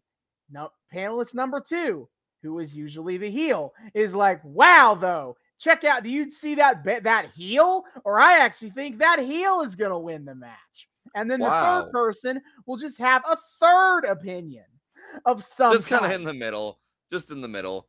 Yeah, they're all and and, and Ric Flair is here to be our weirdo fucking third opinion, which uh yeah, that scans. he loses his mind later. Oh yeah, oh, oh I I made I did make note of that. I skipped this one, but I watched the, I watched the later one. So the Uh, panel, yes. the panel, the panel does. I think it go. I think it's Shawn and Ric pick Brock to win, and Jim Duggan picks the Big Show. Um, sure. And then Uh! Well, It is Big Show versus Brock Lesnar. Lesnar. So Uh, Brock, uh, do you, do you have any notes before the match? I mean, I just we we, we just got a recap of of Lesnar versus yeah, Big yeah, Show, yeah, and and like show Big Show's getting a phenomenal amount of due in this story. Like I'm kind of used to like Big Show being uh, given a little bit of a chump treatment, or at the very least, like he does. He kind of gets put. He kind of got pushed in his later WWE career as like he's just kind of there. Like obviously he's big. He's big man. He's he can be big, big scary man or big nice man. But like his bigness is it's just kind of like a thing now, and people kind of take it for granted. But Yeah, they here, never like WWE. we are- WWE has never tried to like really protect Big Show or be like, this is a big guy, so we need to take that in mind. This is a big guy with a big aura, so we need to take that in mind. like they they they do acknowledge that, but it, it's it, it doesn't feel like it's not a consistent thing. yeah, it's all it's always like we need Big Show to be important, so we're gonna Yes. pretend he he is Mostly the to put another guy over. giant. yeah, mostly to put another guy over, which Yes. you know kind of ends up cheapening the effect a little bit. Yes, But like very here, so. here, like this is he's getting treated with like WCW giant tier reverence. And I'm like, I'm Mm-hmm. kind of not used to it, but I'm also here for it. And he's being legitimately made look like a scary mo- motherfucker for for uh Lesnar to fight, Yeah. and I'm here for it. Yeah, so Lesnar pops into the ring and immediately starts doing a takedown on Big Show. Like he's in the Yeah. brawl sprawl and we got to start hitting takedowns. I know we got to He's got to get those early points, man. he he show he shows how much he is an MMA guy by doing a by doing a full mount. Uh, that Ah. is when you that's when you that's when you straddle a guy and you're punching down on him. That's that's the I, Sure. That's either I actually I actually that might be a half mount. Full mount might be something different. Um, anyway. Lesnar starts beating down on the Big Show, and then Lesnar goes and grabs a chair. To be clear, the match hasn't started yet. yes, For some reason, the ref did not ring the bell as soon as Lesnar ran to the ring and started attacking. yes, and now Because that that's pretty refs- normally standard procedure for that kind of. Yes, yes, and now the ref sees that Brock Lesnar has a chair. He's not going to start the match and then tell Lesnar to fuck off with the chair. He he just kind of lightly lightly scolds Lesnar and doesn't start the match. What, bruh, bruh, this isn't hard. Mm. Just Yeah, just tell him to ring the, bell. The, it's the fine. rule, the rules have been all norms about how a matches works rules wise have been thrown out the window to tell a very specific story. yeah, and it's a stupid fucking story. It is Lawler, so. Law, it's it's so stupid that even Jerry Lawler manages the objectively correct take that Lesnar is too much of a salty bitch to fight Big Show. Yeah, pretty much. So Lesnar takes the chair and just starts walloping Big Show with it. Except I wrote this is the world's slowest beatdown angle, as oh my god! Brock Lesnar takes what feels like 30 seconds in between every chair shot. Like Yes. it's like structurally, it's some attempt to like make each individual impact matter. Look, Except yeah. there is so little action in between. There is so much time in between each individual action. It's just boring.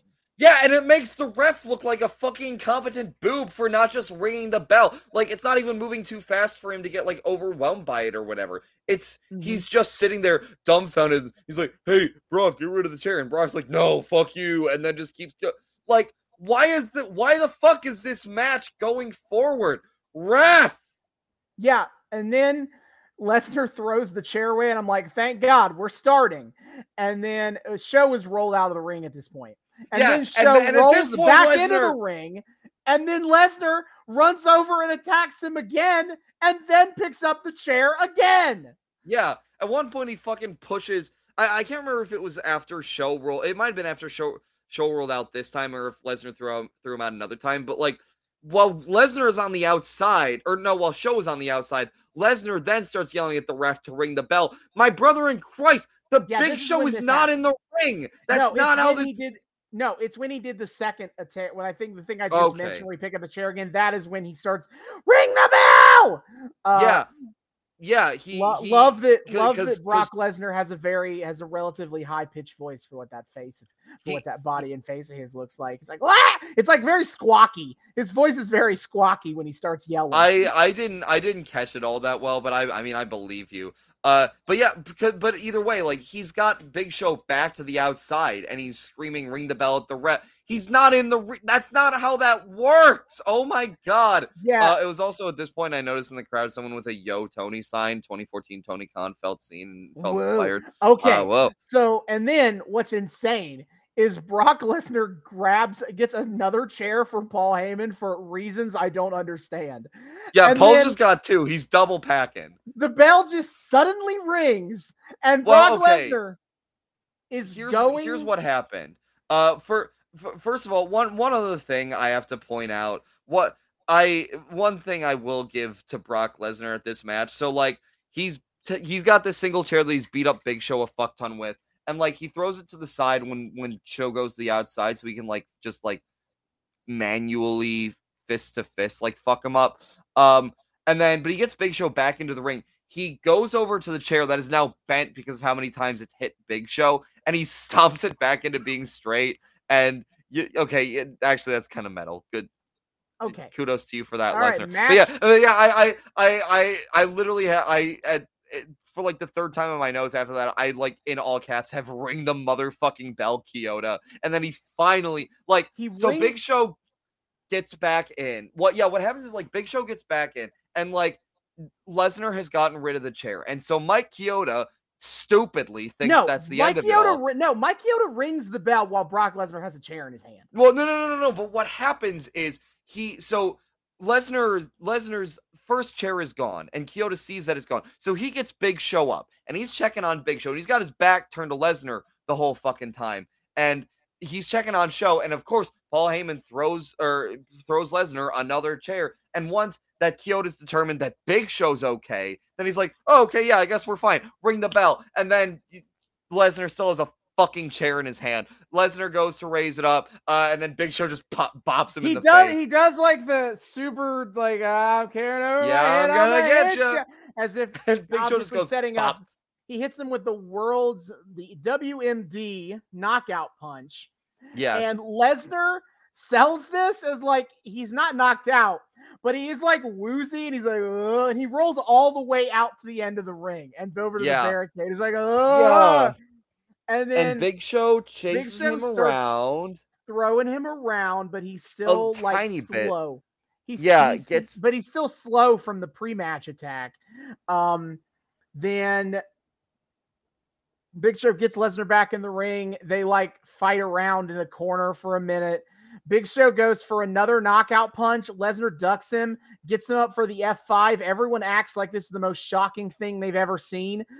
And then Lesnar hits the F5 and wins. The match is officially like the- two minutes long. He he's all woozy.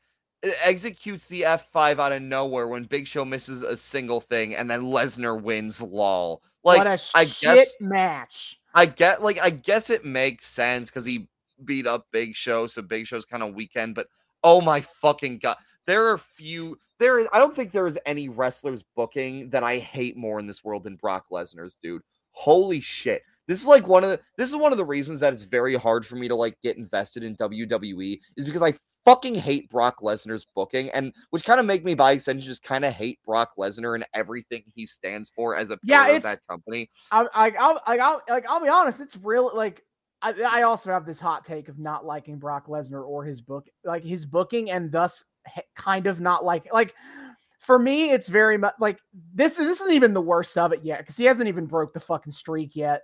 Like, yeah, not once he breaks yet. the streak, it's over. It's we're But, fucking like- done. But Yeah. like the problem for me with Brock is that not that he is a dominant force, that he's a very boring one in how he dominates. yes, and like it was his it's been his booking the majority of his career now if you think about it because he was in WWE full time for 2 whole years before he left and then he has been a part-timer in WWE for 11 years and he has spent the majority of that time being the eat sleep conquer repeat guy so Yeah.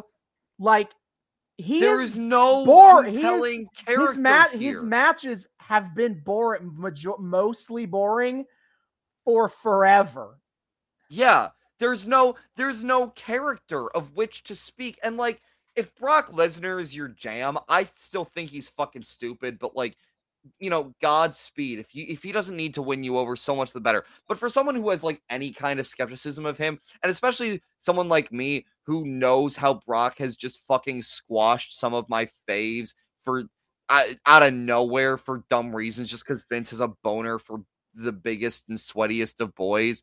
Like it, it's just it, there is nothing to win me over. It, it convinced him, convinced me that there's anything like if you're like if you're if you if you have the have the IQ of your standard fucking WWE Gareth on Twitter who somehow thinks Brock Lesnar is is God's gift to to pro wrestling.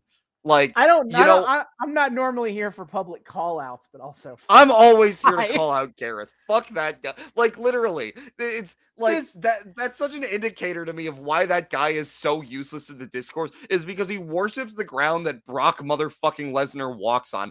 Brock Lesnar, the most boring pro wrestler of all time. No compelling character of which to speak. He has one cool gimmick in that he's like made super dominant, but that gets made utterly useless by the fact like okay everybody memed on Cena wins lol and for good reason but Jesus Christ at least Cena hasn't spent his entire career embarrassingly squashing his colleagues. Like a gotta- majority of the time my man has legit matches. And also there's an actual character with Cena. Half the time it was a dumb and annoying character but at least it was like at least he leaned in the dorkiness and at least he had fucking Dr. Thuganomics going on for him. Brock Lesnar has none of that He's just a guy, and I fucking hate his booking. Jesus we Christ. we we gotta we gotta we gotta watch some of his stuff when he was in full time to s- let you see that like Brock Lesnar can be good. Actually, I love him in his original 2002 to 2004 run in the company. He was fantastic. He's he was he was similarly booked as like holy shit, this guy is a monster, but like on level, he actually had to wrestle actual goddamn matches. He had an hour long Iron Man match with Kurt Angle. Um, that's wait, he had, that's he had actual fucking matches, and he was really good at it because he's always been both extremely technically gifted and an athletic freak. So yes. And I can thing tell the thing that. gets me about dominant Brock is that he it's not like this is the best he can do.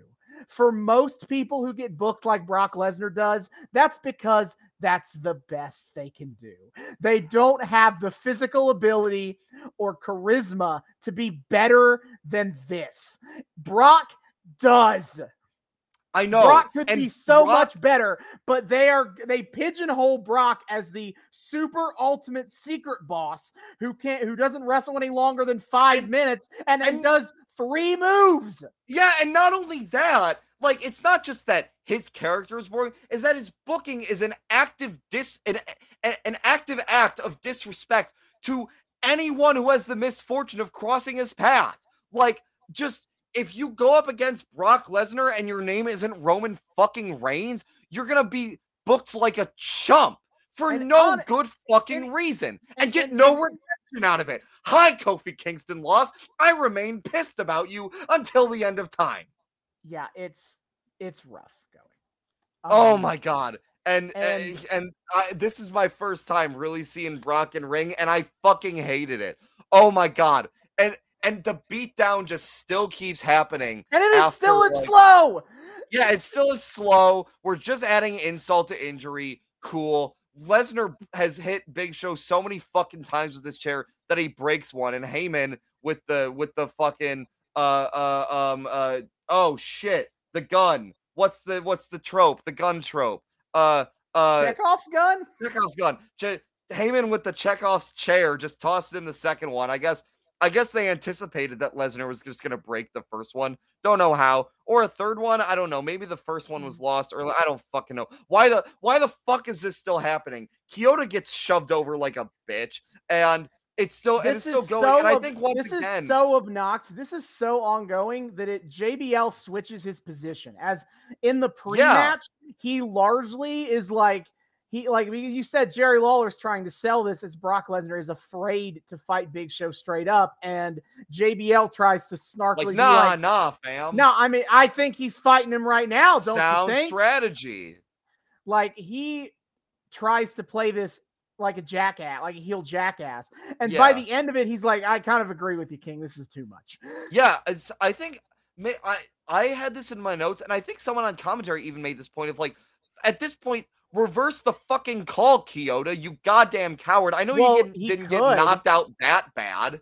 Well, I mean, he could do that. There is a lot of precedent to that idea. Yes! But, un- but that's the thing. and We talked about this before of wrestling rules is like they don't consistently apply. They apply those kind of rules as is needed for a storyline. It like you need it like if you need the storyline to be Ken Shamrock beat The Rock, but then you want The Rock to keep the title, then you have Ken Shamrock whoop everybody's ass after the match and then be like, "Hey, whoa, whoa, whoa, man, gotta re we're re we are reversing the decision just because you're a jacket because you act like a jackass." And like, also, where is my where is my security swarm? No one is no one is coming in to stop this. This is going on for like five minutes after the match. This is lasting longer than the official match time itself, the and do you no I- one's I- doing jack. when fuck. I when I put the time when I built put the timestamps together for this mat for this episode show, I just mentioned that the match in ring was two minutes long.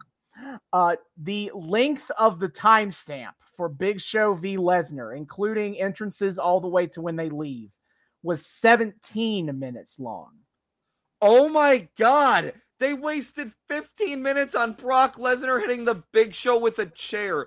Oh my fucking god! They build Big Show up for all this, and then Lesnar just, Ju- buries him in, with and a in chair. class and in classic Big Show fashion, they built him up as a monster just to put over somebody else. And the worst part is, like, you could actually do something interesting with this, but of course, Vince didn't have the the brains to book Lesnar as anything as like with any complexity of like exploring his cowardice about fighting Big Show. I guarantee you that after this, Big Show just fucking moves on and and is no, they, there is Brock has got Undertaker on the on the horizon, so we are not going to come back to any of that. So yeah, so we just he was we we we see no argument against or exploration of the idea that he just kind of was too scared to fight big giant big show and we just don't fucking explore it. And then he goes on to not have challenges fighting big scary legends anyway. Fuck that guy. Oh my god. What a waste of fucking Yeah, time. I like I, I get why they're doing this but i i hate it and i hate brock lesnar austin what the fuck is I will I will attempt. I feel like I have to find an arc for you to appreciate Brock Lesnar so you fully understand my frustrations of like having to see everything else. Yeah, and now Brock Lesnar. and like the worst part is, I know nowadays he gets to play just happy to be here, cowboy. Yeah, now now he is now he like- is like North Dakotan cowboy happy good guy Brock. Except And- his matches are the exact same as they've always. Oh my god! The matches Holy haven't fucking changed. He's I'm just gonna- now a baby face and is more I'm- interesting. I'm he cuts his own it. promos and is more interesting as a character. I'm but the matches are the same. I'm gonna do Roblox, Austin. Oh my god! Oh Man, fuck! honestly, Oh, I'm kind of honestly, Oh. I'm kind of mad that Brock Lesnar politic to not have to fight Bray Wyatt at WrestleMania because I need the absolute combination of Bray Wyatt in Oh 2023 and Brock Lesnar in 2023. A a- disaster and of a he- match let you've never seen before. Wait, he politicked not to fight Bray? Are you Yeah, Bray Wyatt- me? Bray, yeah, Bray Wyatt w- um, came out on SmackDown and was like, I will challenge the winner of Brock and Bobby Lashley to WrestleMania. And Brock was like, I'm not losing to Bobby, but I'm also not doing that stupid, spooky bullshit. So that match ended by Brock Lesnar kicking Bobby Lashley in the balls. I fucking hate Brock Lesnar, dude. Holy shit. Oh my god. Everything I know about him just makes me angry. All right, moving on to Oh. other, next part of the show. Oh, it's fine. It's fine. We can still redeem ourselves. It's fine. the Royal Rumble match will save the whole thing. Yes. Don't also, you worry okay. about it. Also, random thought, just because toward the end of the Brock Lesnar match, I saw, I caught a glimpse of the WrestleMania sign. Is WrestleMania 30 the one hosted by New Day? No, right? Because they No, don't no, no. promote. Okay. They it are looks- 30, 34. Oh, thir- okay. no, 30. Oh god, I gotta get these in my head. 31 was in Sant was in Santa Clit was in SoFi. 32 was in Dallas. Thir- no, 33 was in Miami, was in Orlando. That is the one they hosted. Okay. And then also like did they is is is is the um the Mardi Gras one is the one that that we watched for the Brodie Lee tribute, right? Yes, and that is 34. That's 34. Okay, cool. I 30 is al- it- 30 is also in the Superdome in in Yeah, uh, because New 30 Orleans. looked like the fucking fleur de lis. The the logo for 30 kind of Yeah. looked like the fleur Yeah, de the and I was like, 30 30 the- Uh, WrestleMania 30 was all yeah. Ma- Ma- WrestleMania 30 was also uh, in uh was also in New Orleans, but 34 leaned harder into the Mardi Gras aesthetic. Okay, sure. Um, yeah. So, uh, okay. Anyway, um, The Shield, the Shield, are backstage. Shield Yes. is just like we have been we have proven to be the most dominant force in history, and that means we'll make friends easy. And tonight we Okay, got is it 27 me? enemies.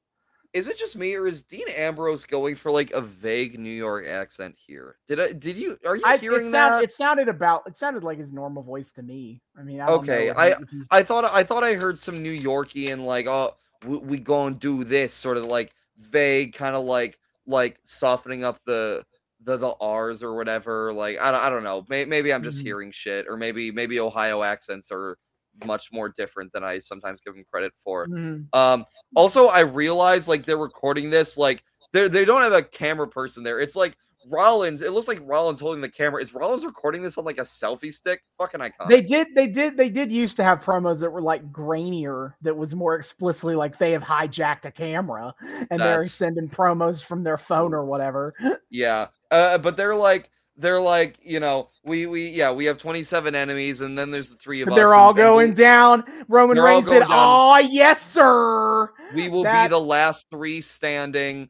Um and and you know, we we don't we know that only one of us can come out on top and when the time comes we will we will fight each other till the very end and only one of us will emerge victorious. But no matter who that is, it will still be a shield victory. Mm. Are they are they trying to have a, a Royal Rumble win to save the relationship? Oh no. All right. Um, I, I popped hard. I mentioned it. I just kind of threw it away there, but I popped hard for "Ah yes, sir" from Roman Reigns because Is that, that, used to be like thing? that used to be a Roman like verbal tick, and it is its own way like a meme that he's that's Oh. it's all "Ah yes, sir." Sir, That's He stopped- delightful. He hasn't done it since he started doing the tribal chief stuff. Oh, I I I got good old fashioned like, "Oh yes, sir." I'm also like, something "Yeah." that a thought that it took me way too long to have, and I only just now like I only just had this thought is like I finally found the perfect way to describe the evolution of Dean Ambrose to you know where he is today. The fucking Dean Ambrose to Jon Moxley evolution is like it's like the epitome of twink death. Holy shit. Dean Ambrose is such a fucking twink, dude. And it didn't I- really cross my mind until right until this promo. I, I'm not gonna disagree with you that like early WWE Jon Mox uh, Dean Ambrose was kind of a twink. He's the twinkiest boy of the entire fucking shield. Oh my god, he's this scrawny little this scrawny little boy. Uh and he and he's he's got like the the earring and the youthful energy and like kind of he's got the hair, the the please rail me in my ass hair. And, and now This is a now- man who has not been worn down by the WWE creative machine. True. And now Um, he is the beariest of bears. Oh my god. J- Dean Ambrose to Jon Moxley is like you you look in the de- the dictionary find twink death and it's just a picture of of Dean Ambrose and Jon Moxley side by Alright. side man. It's great. Yeah, God's, so after Godspeed, brother. so after Sean, Seth Rollins is like, "Don't worry, we will be a Shield United, no matter mm. what." Roman is like, "Hey, yeah, is you got? I'm he's feeling confident because he knows he's got the winning number." And Dean Ambrose is like, "Hey, okay, then what's your number?" And Roman's I'm like, not gonna "Hey, tell you. Like, hey, What's you'll your find number? out. You'll find out later. And the Dean is like, "Hey, I'll say my number if you say yours." And Roman's like, "Yeah, all right. Then what's your number?" Dean Ambrose goes, like "I'm not gonna I'm not tell gonna you my tell you. number. How do you know I, don't I have- got two numbers?" And maybe I have all pop- the numbers. no, I, uh, the exchanges. is, I'm gonna. I'm not gonna. How do you know I don't got two numbers? Roman goes, nobody has two numbers. And then, and then Dean goes, I got all the numbers, man. It's just Royal Rumble. Oops, all Dean Ambrose. His theme just keeps hitting. Donut, donut, donut for all thirty. it'll be like the fucking it'll be like the first five minutes of anarchy in the arena at, at DON last year, except except it's the entire Royal Rumble. Just his his his theme on loop. Oh baby. Oh my All right, god. so Seth Uh, quickly de-escalates from this becoming a bigger argument, and he's Yeah. like, "Does it doesn't matter what numbers we all drew? There's only one number that matters. Three. Seth is the conflict Believe the first in one of the shield. All right. Yes. Then we get a Randy Orton interview with Renee. Yeah, I Uh, skipped this shit. Yes, uh, I watched the entire pay per view, so Uh, I have the notes on the stuff David didn't watch. So Renee, Randy Orton, he basically is just like, I none of y'all deserve to be champion. I'm gonna prove tonight that I deserve to be the world champion. All right, third match of the show that only I watched: Randy Orton versus John Cena for the WWE Championship. Um, mhm. the match feels like a harbinger of things to come as relatively quickly the crowd starts chanting for Daniel Bryan. Uh oh. Uh oh. Randy Orton They versus John condition Cena. themselves. Yeah. They chant, uh, you both suck. Boring. Oh, Boring. no. Orton versus Cena at 20 at Royal Rumble 2014 is not a good match. And the crowd does not Oh. care about it. They care more about Daniel Bryan being in this spot than either of these two men. If you want to know, if you want to know the dire state of this match, they start chanting, We want divas, which is Oh no. January 2014 is not a thing that anyone had ever said before. History was made tonight. yeah. Uh, Randy Orton does his best to play into the crowd for heat, and the commentary kind of talks around it. They're like, oh man, the WWE universe, they'll just chant anything, won't they? They're crazy. Like, Oh my they can't god. acknowledge they can't directly acknowledge you both suck and boring chants, but they're like, our crowd, our, our Uh. fans so passionate. we love our fans. And meanwhile, Vince is in their ear going, Don't say anything. What the fuck are they doing out there? Get control of this. Yeah. So the match ends when John Cena has Randy Orton in the STF, and then dick. Uh, the lights go out. The Wyatts have teleported in, What and they have distracted Cena to the point where Randy Orton gets up and hits the RKO for the win and retains the title. After that, Randy Orton pieces on out of here. And then after that, Bray Wyatt sends Harper and Rowan into the ring. And Rowan holds up Cena so that he can get hit with a big boot from Harper, gets splashed in the corner by Rowan. Harper hits his big lariat. And then it all ends with a sister Abigail from Bray Wyatt. We are starting now the road Oh, to the- John Cena versus Bray versus Bray Wyatt, Wyatt, at this WrestleMania. shit.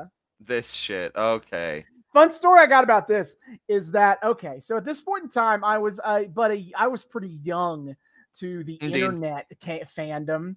Uh, at this point, I was palling around in the GameFAQs message board forums to talk about wrestling. Mhm. And this was my this the rumors about this match were my first introduction to like Dave Meltzer as a rumor because like Ah. rumors had gone around about like what matches were going to happen at the at WrestleMania and Dave Meltzer had reported like before the Royal weeks before the Royal Rumble that they were like he's like they're going to do Cena and Wyatt at WrestleMania. And I Oh, remember shit. a lot of people including me being like what the fuck that sounds made up. That like sounds what? There's- sounds fake. they're not going to do that. What? the They're not going to this do that. They're not, they're not going to run that match. And then it happened at the Royal Rumble and I'm like holy shit, they're doing it. He's psychic. How does he know? Yeah, how, how how I didn't know yet that Dave Meltzer was a had a lot of inside sources. Dave Meltzer is everywhere. Mhm. But the, yeah, overarching is- specter that is Dave Meltzer. yeah. So that match, we are setting up for Bray versus Cena. Man, if they if they were planning on running with fucking um if, if at this point they, you know, there was intelligent booking um at at any point in this uh, r- relative to Daniel Bryan and they had run they had really done something really longer term and interesting with the like Wyatt family um uh connection with Daniel Bryan. This could have been such an interesting thing of like Bray deciding he actually still respects Daniel Bryan and like clearing the way for him and like clearing the way for him to Yeah. finally murder Orton like What also and also leading into the also- Cena feud like god there's so much Yeah, also like honestly, as, potential. as much as John Cena was in, was connected to Daniel Bryan's story, it would have been really interesting to see Cena interact with a Bryan who is who is in the Wyatt family. yeah Like he But, was, like- he has always been Bray Wyatt. He's always been Daniel Bryan's biggest cheerleader in in these last six months. It would have been interesting to hear him be like, like him trying to push Bryan to like break out of this. yes Uh, the, God, and it there could have and been... it feed and it feeds in and it would help feed into Bray Wyatt's story with w- scene of like corruption and like giving into your worst instincts because it's like I did that with Bryan. You do it. You join the family, John. God, uh, that would have been so cool. Oh But my this- god, But so all of this was not happening on a timeline where the Bray Wyatt Daniel Bryan story was given any long term.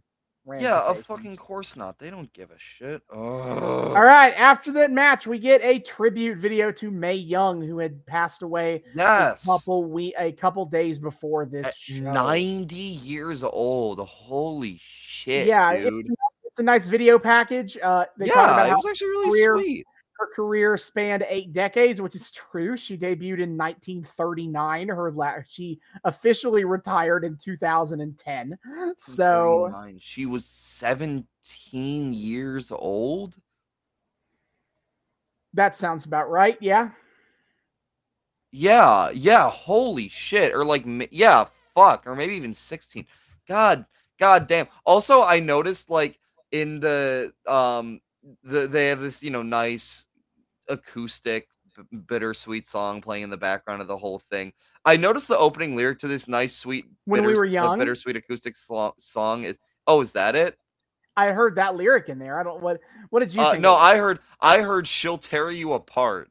that could um, also in- be that, but in a calm acoustic and i was like that's funny uh Yeah. the i- as part of the montage those cowards refused to show us the hand birth but they did show us clips of the mark henry relationship so they you know, did show her in po In you bed, know yeah. post-coital with, Yeah, with in afterglow. smoking the cigar. absolutely Uh, Uh, okay. also they showed a clip of her taking a fucking dudley bomb what the hell Yeah, that was a super that was a super famous moment that she got power bombed through a table by the Dudleys. jesus uh, god and she and that would have happened in like ripe old age of 2001. Yeah, so she was still like pretty old at that point. Imagine like your fucking grandma taking a power bomb like that through a table or two, hold from a height. Like, goddamn woman, she took a bump and a half in that Yeah. one.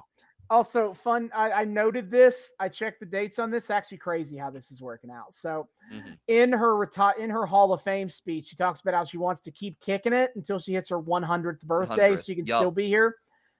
The day we we were we're recording this on March 10th.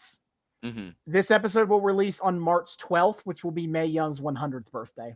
No fucking way. Yep. You know what? Go- I'm here. What what a nice little like su- subtle tribute we've we've snuck in here. What a fucking queen. I love Mae Young, dude. Yep.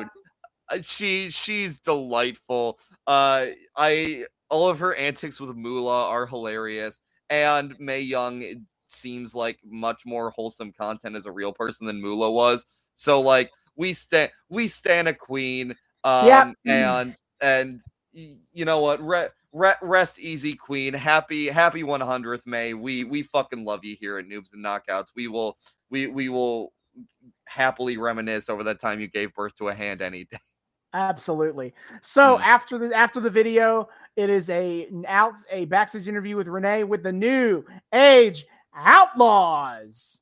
yes Uh, uh she she introduces them as the new tag champs and i was like what the fuck and uh jesse james is like put some respect on our name i think he's like you need to put a little more stank he on does, it yeah, he does, and he does, and he does the classic um road dog. He does the classic New Age Outlaws introduction of like the the Yes. six time tag team champions of the world, and everyone in the crowd you can hear everyone in the crowd popping with it Yep.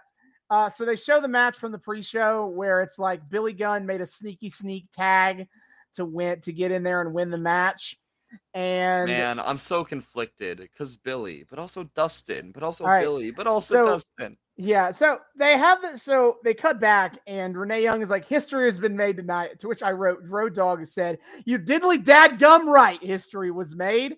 And then they said some shit. I wasn't paying attention to it because all I could write was, "Man, I really see where Austin Gunn gets his looks from his dad." Like Yeah, in this particular promo, especially when he's he's in in profile, he looks a lot like a much older Austin Gunn. man, I'll be honest. I'm still very bad at telling the Gunn Brothers apart. I'm still really, I always have to look it Austin, up. I've Austin gotten is the tall. Austin's the tall one. Austin's the tall one. taller, lankier one than Colton. Okay. Okay, I okay.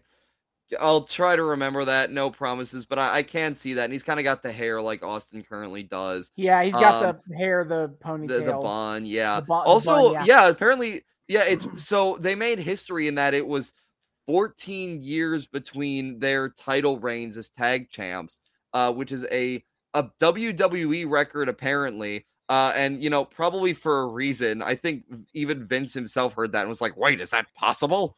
And then he frantically went to check uh, New Age that Outlaws. old. Yeah, and then he he he he then frantically went to check his little catalog to find uh New Age Outlaws best if used by date, and he's like, "Shit, shit, shit! Fuck.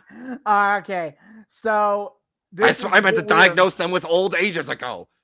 What do they have a belt?" so- Yeah, so the Outlaws say they have a victory party to go to, but you, Renee, aren't invited because they are subtly turning heels now. Um, and then Oh, I just kind of figured they were already heels. yeah, but they're also still doing their pop lines, and it feels like we're still like they didn't outright cheat Wait. to win the tag match, but they it was kind of sketch in the way they did so it. we're so we're we're bringing New Age Outlaws back and giving them a nostalgia a nostalgia bait tag team run. Except we're gonna turn them heels and not have them do their pops. No, they're still gonna do the pop line, but like it's like right now, them being their heel actions are they left CM Punk to die to the Shield, and then they kind of won in a, a little bit of a sketchy way in this mat and tonight, but they didn't necessarily cheat to do it. Yeah. So like it feels like we're building to them being explicit heels and kind of being part of the authority web with So wild. but right now they're still kind of good guys. Um, but so he says, but then Road Dog says, Billy, give her those two words. And instead of suck it, Suck it. he goes, New champs. Yes. Thank you. Billy. Yes. Um get- we get it, we get a nice little video package of bunch of a bunch of the Royal Rumble. yeah, so we get we about- get mini promos from the Miz, the Usos, Big E, Fandango, Batista, Damien Sandow, Ryback, and Rey Mysterio. I only wrote down a few notes from here. Most of I are also pretty wrote down a generic. But yeah. My notes are Fandango calls WrestleMania the big dance. The big uh, dance. Batista says nothing but exactly. and then Ryback is like, I didn't get that.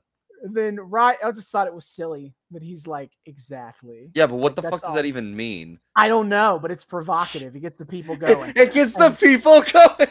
All right, so and then Ryback is like tonight it'll be 29 men and one human wrecking ball, and he's got unlimited energy, and so he's gonna win the rumble. I'm like, stupid. Oh, Want know that. Yeah, uh-huh. Um, uh, thank you, thank you for informing us of that us of that, Ryback. I'm sure you're gonna do quite well.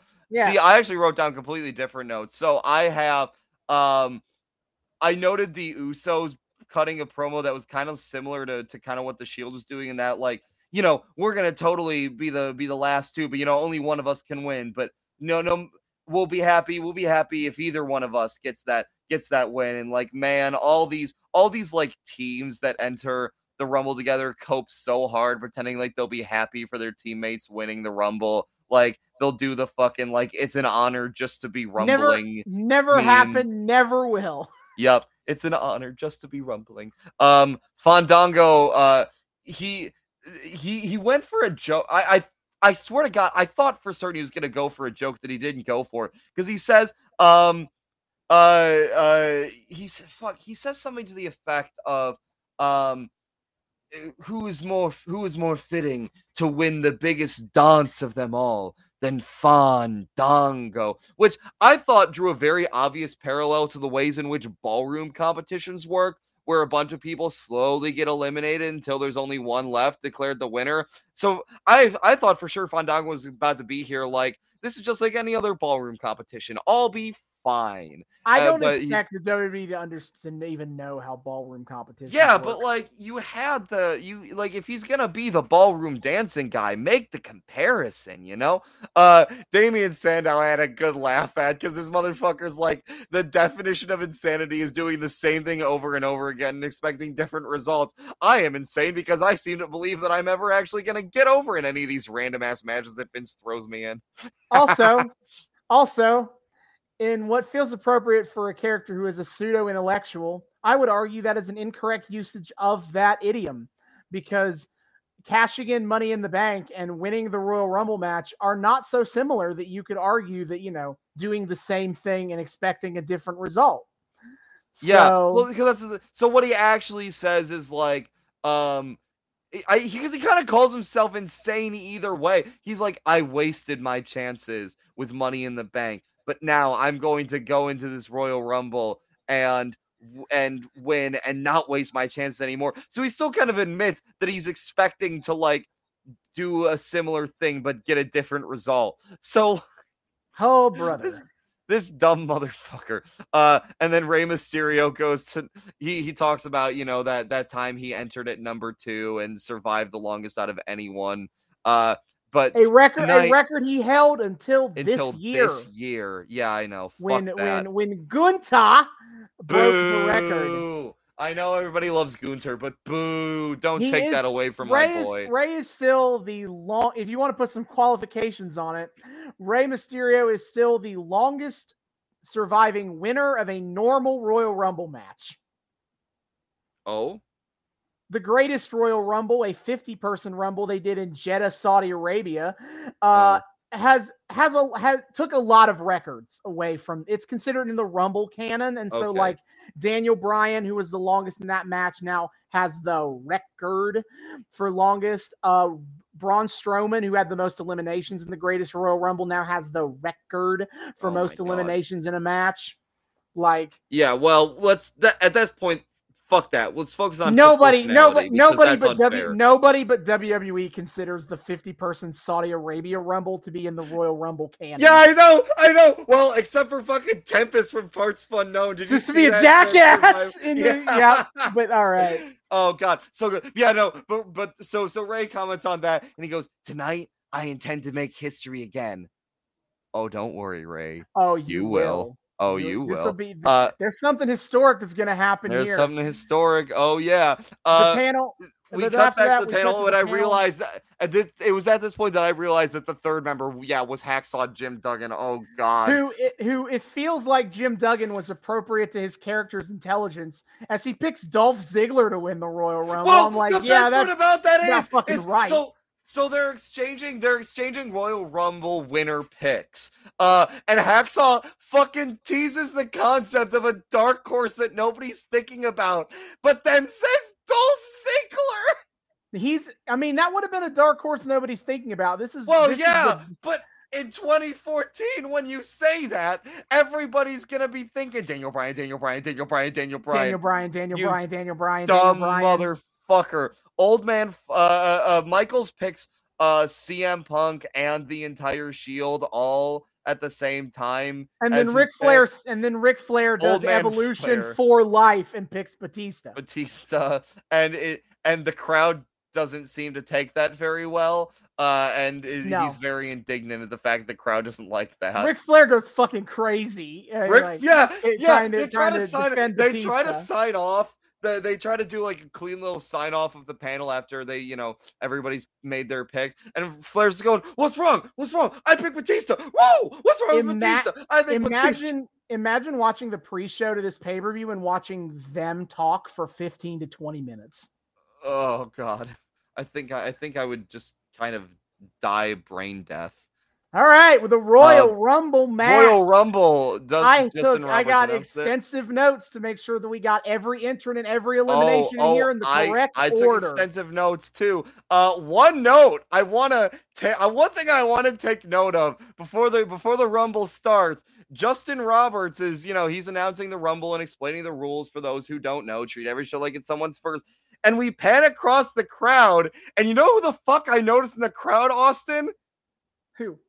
Britt Baker, DMD.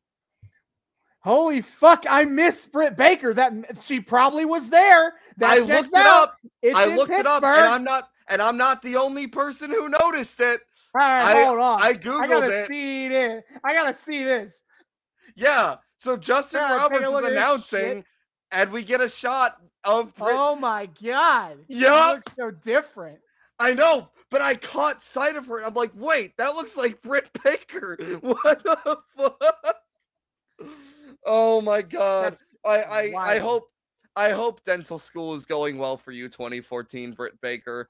I hope you, You- are you also go, girl. mad about this pay per view. Um, she probably was. She probably right. was. She was definitely one of the people booing and it's so it's so wild to hear Justin Roberts announcing while seeing Britt Baker on screen, but this is WWE in 2014.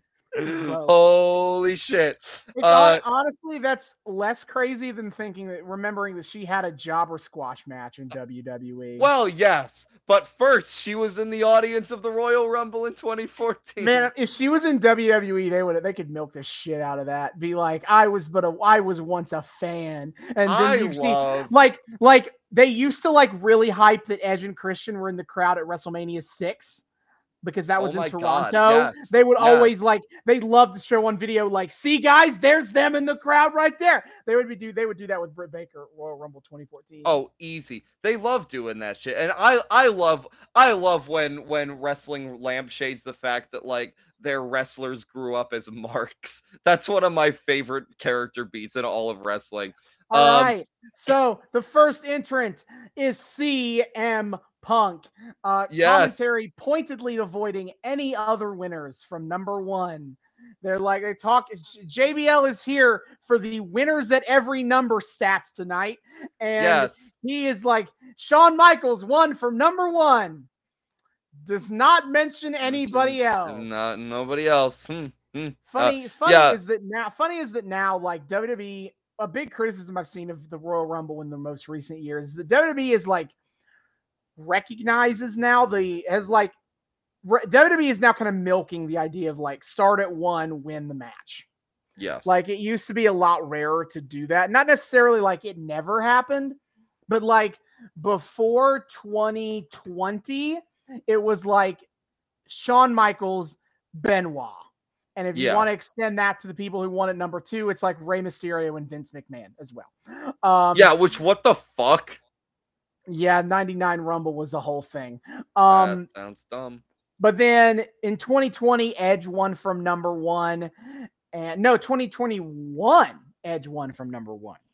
And Rhea Ripley won from number one this this year in the Yes, women's rumble. Like the idea of winning from one or 30 has has like kind of increased in the last five years. Yeah, I know. No one in the middle ever wins now. It's kind of fucking weird. Yeah. So Um, Anyway, yeah. Also, as shout, of now, there out- are as of now in classic WWE. I'll tell we gotta phrase frame it phrase it like they do in the video in the Royal Rumble by the numbers. Two superstars have won from the number one position, including Shawn Michaels. oh, that's such a perfect way to put it. I love how I love how they have to tiptoe around Benoit's existence all the time. Mwah. Um uh also RIP to the fact that this is um uh this is the last time Call of Personality will be played in a mainstream wrestling company and it's being played at a major pay-per-view uh with nobody at all having any idea that this would be the last time they would hear it. Uh good thing I have no idea what that feels like. Oof. Oof. Uh, If I had a nickel. yeah. So number two is Seth Rollins. Uh, the Yes. Shield Shield is a major plot beat of the entire match. which Yes. honestly I appreciate. I think that part of this Royal Rumble I enjoyed that. Is Also, the it's- Shield being the the dudes? Yes. Oh, I, I I agree. Also, it's funny to me that Rollins was the first to was the first to come out because as far as I know, Workhorse of the workhorse of the of the of the of the Shield. absolutely, and as far as I know, he and Punk have like real life heat, so that was like, ah, that's fun. I don't know if Um, they had heat yet. Might have happened. I don't know. I, all. I know is that Rollins doesn't seem to like Punk very much anymore. Um, Might Uh, might have been might have been due to later like Punk after quitting. Might that might be where that stems from. I don't know. but I, thought he said something about him as not being like a generous word. I don't fucking know. Anyway, um, uh, also shout out to the to the to the woman in the sign who is fully in the tank for CM Punk and has a CM Punk GTS with me sign. I'm glad. Also, calm yourself over there. But also, I'm glad that you in particular got to be here for this match. Yeah. You, Oh, in the person yeah. in the crowd. Yes. Um, yes. That. so- oh yeah. We'll talk about it. But yes. The first two Um, minutes is a really good back and forth. They're working a match Oh, out here, brother. Uh, Number three is Damien Damien's- Sandow. Yeah, Damien Sandow's like, I'm here too. Yeah, they Damien quickly jumps in on Punk. There were him and Rollins are trying to get Punk out. Punk fights them both off. He hits his really cool combo move where he's got uh, Rollins in a neck breaker and Damien Sandow in a DDT, and he hits them both at once. Yes, that was And fucking then- sick. Uh, entrant number four, Cody Rhodes, and Yes. the Well, the first- Rhodes Scholars sorry. explode. Sorry. First, re- first, real quick. Um, there after after Punk does that double move on the two of them, Sandow and um, um, Sandow and Rollins are teaming up to to try to get Punk out as kind of retribution. I think uh, William Shakespeare put it best when he said, "Misery acquaints a man with strange bedfellows." Uh, Mhm. seeing Rollins team up with Damien fucking Sandow is a a weird thing Rollins to see. was Rollins was really desperate until about the middle of this this match to find friends. Yeah. Oh my god, this poor man. He's he's just trying he's just with everyone but Punk. He will do, he will do work with everyone but Punk in this Yeah. fucking match.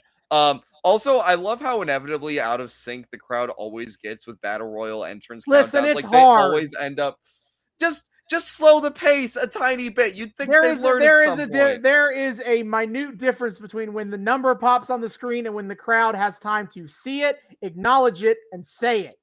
Uh, I feel like we Anyway. did better about that with the Royal Rampage, but uh, you know, neither here nor there. Anyway, Um, number four is Cody Rhodes. Yes. Oh, Uh, hey. Oh, we got one person already showing up in this match who appeared earlier in the night and lost. yeah, so like that clearly that's fine, you know. Ooh. Yeah, Foreshadowing. of course. So it's the Rhodes Scholars explode again as Yes. Cody and Damien Sandow go at it. Cody Rhodes hits the crossroads. Uh, Rollins goes after Cody before he can throw Sandow out, but then Punk back body drops Sandow, and Sandow Right. is there. out. Elimination Dead. number one. Yeah. Oh less my than god. Two Yeah. minutes. Yeah. Definition of insanity, Sandow. You thought you you once again you you thought you were worth fucking anything in this company. Get out. Get your clown ass out of here. Yep. Oof. So then it is Bat- Punk and Cody are now double teaming Rollins. Now it is the yes. the turn. The table has indeed turned. Oh Um, baby. Then number five comes out. By God, it's gotta be Kane Yeah. in his uh, best also, business slacks. Something I noticed is like as the count, I noticed a few people like during the countdowns doing the yes arms. Oof. Oh, yeah, oh. Cor- corporate Kane is corporate Kane is here. We see him like freshly taking off his his clean white button up. Um. Oh man, how the mighty fall. Corporate this is Kane is this such is a certainly a gimmick.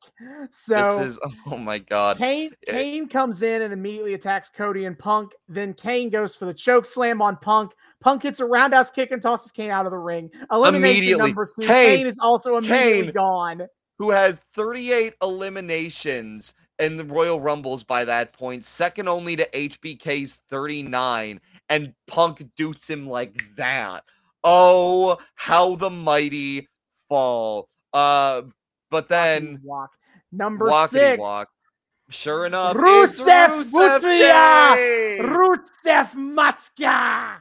Yes, Alexander Rusev as this year's NXT special preview member of the Royal Rumble.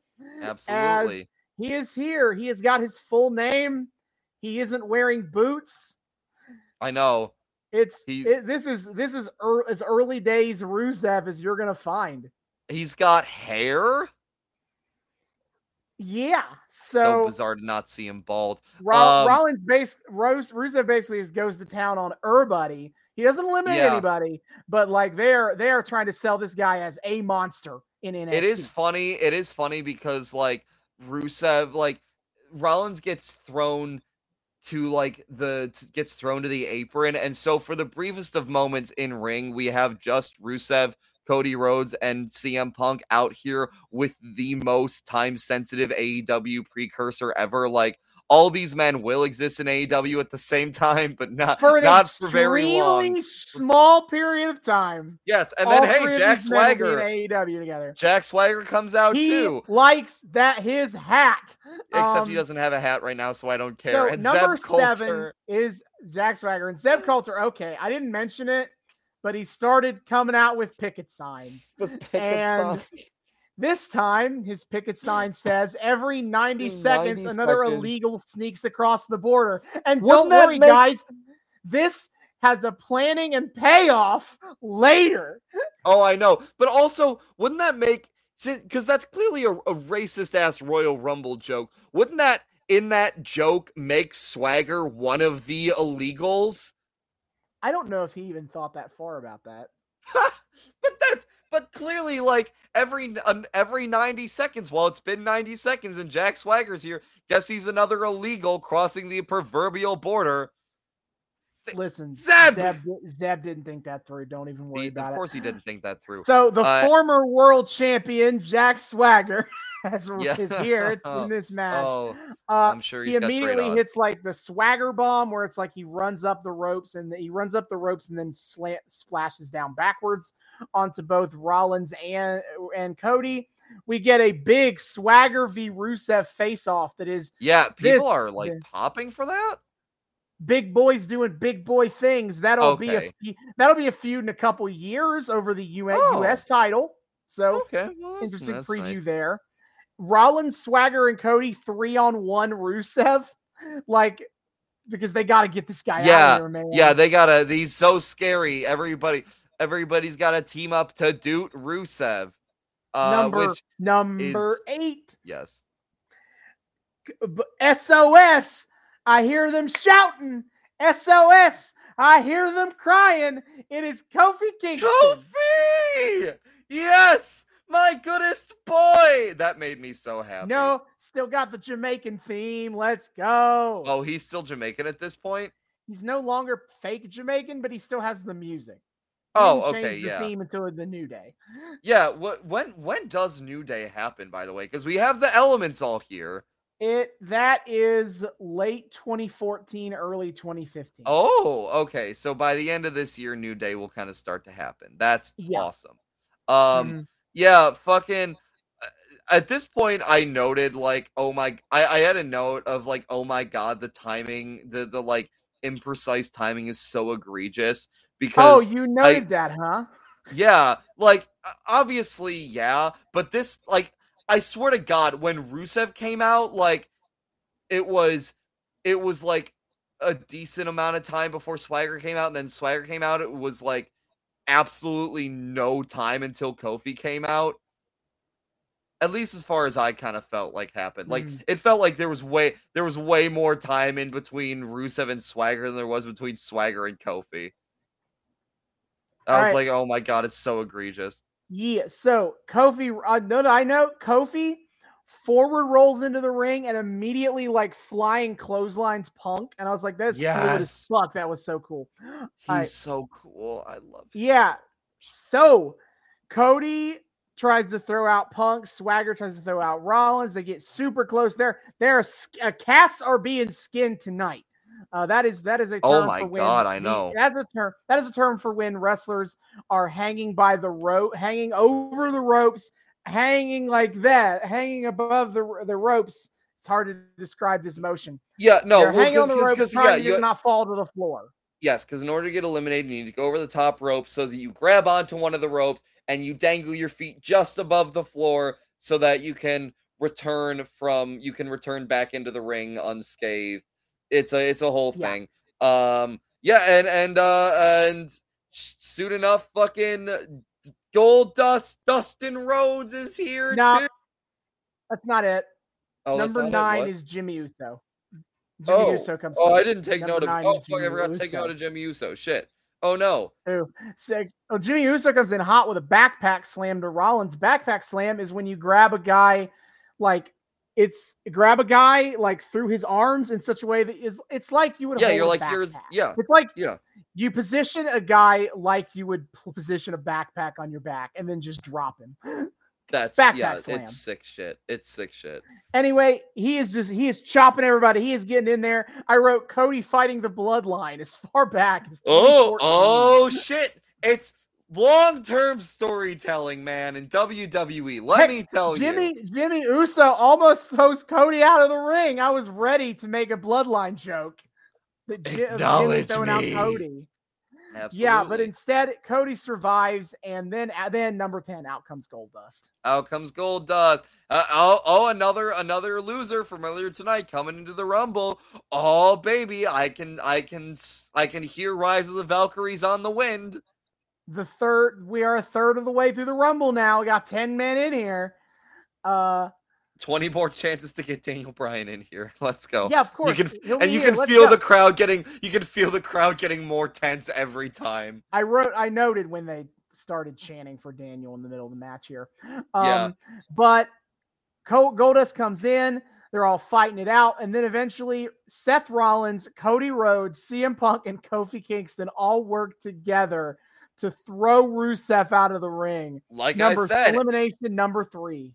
everybody working together together to get Rusev out of here, which like great way to sell that like he's big scary monster who needs a whole lot of like manpower to force him out of anything. But also eliminating third feels like it cheapens that effect just a little bit. Don't worry. Then they will also hand him the idiot ball as as uh okay. Punk knocks Kofi off the apron and he lands into Rusev's arms. So Rusev, instead of just dropping Kofi, he takes Kofi, carries him over to the barricade, lays him down, knees him in the stomach, and then leaves. Yeah, something I didn't realize. Something I didn't realize is that Kofi has always been doing the meme where he finds ways of not getting eliminated. I assume that was only like once New Day started up. I didn't No. realize that's every single fucking time he's been in the Royal John Rumble. Morrison did it in 2011, and then after he left in that same year, Kofi Kingston became that guy in 2012. oh he became God. that guy to like do this every time, and this every is one of the more contrived ways he got there because there is no logical reason why Alexander Rusev would just lay him on the barricade and leave him there instead of just dropping him like a sack of potatoes and eliminating him. This is true, but I present you with two counter arguments. The first one being, I kind of just think everyone becomes a little stupid in the Royal Rumble because if you really pay attention, you see so many moments where like uh, someone is like in the middle of attempting to eliminate another guy and then they'll just kind of like stop and get distracted even though if they just persisted a little more they totally could have like Also, people just also people just run over and stop eliminations for no reason that you could discern.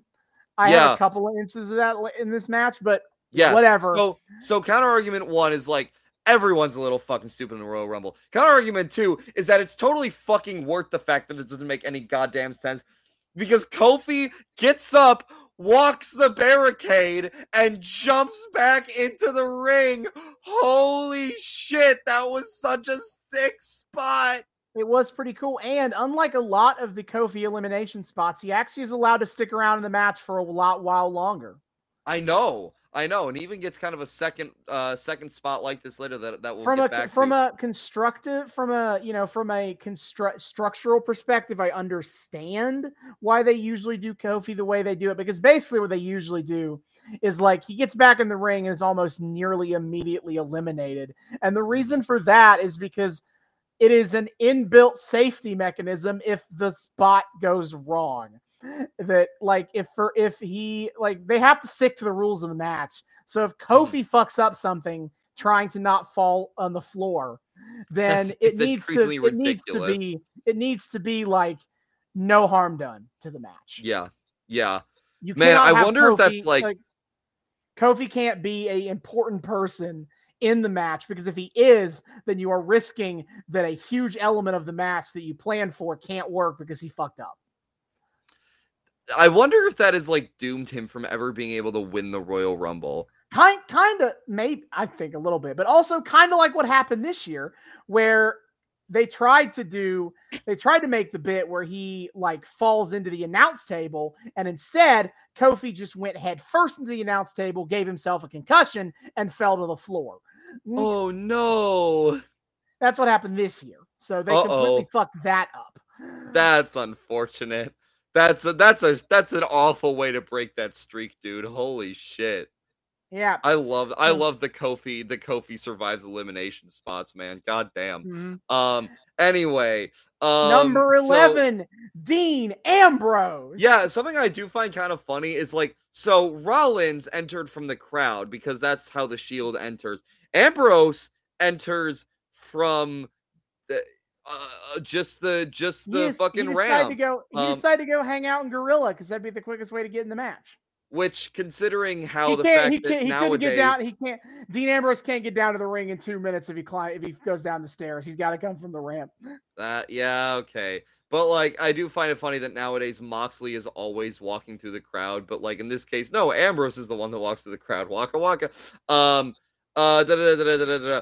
Yeah, fucking so so Ambrose is here.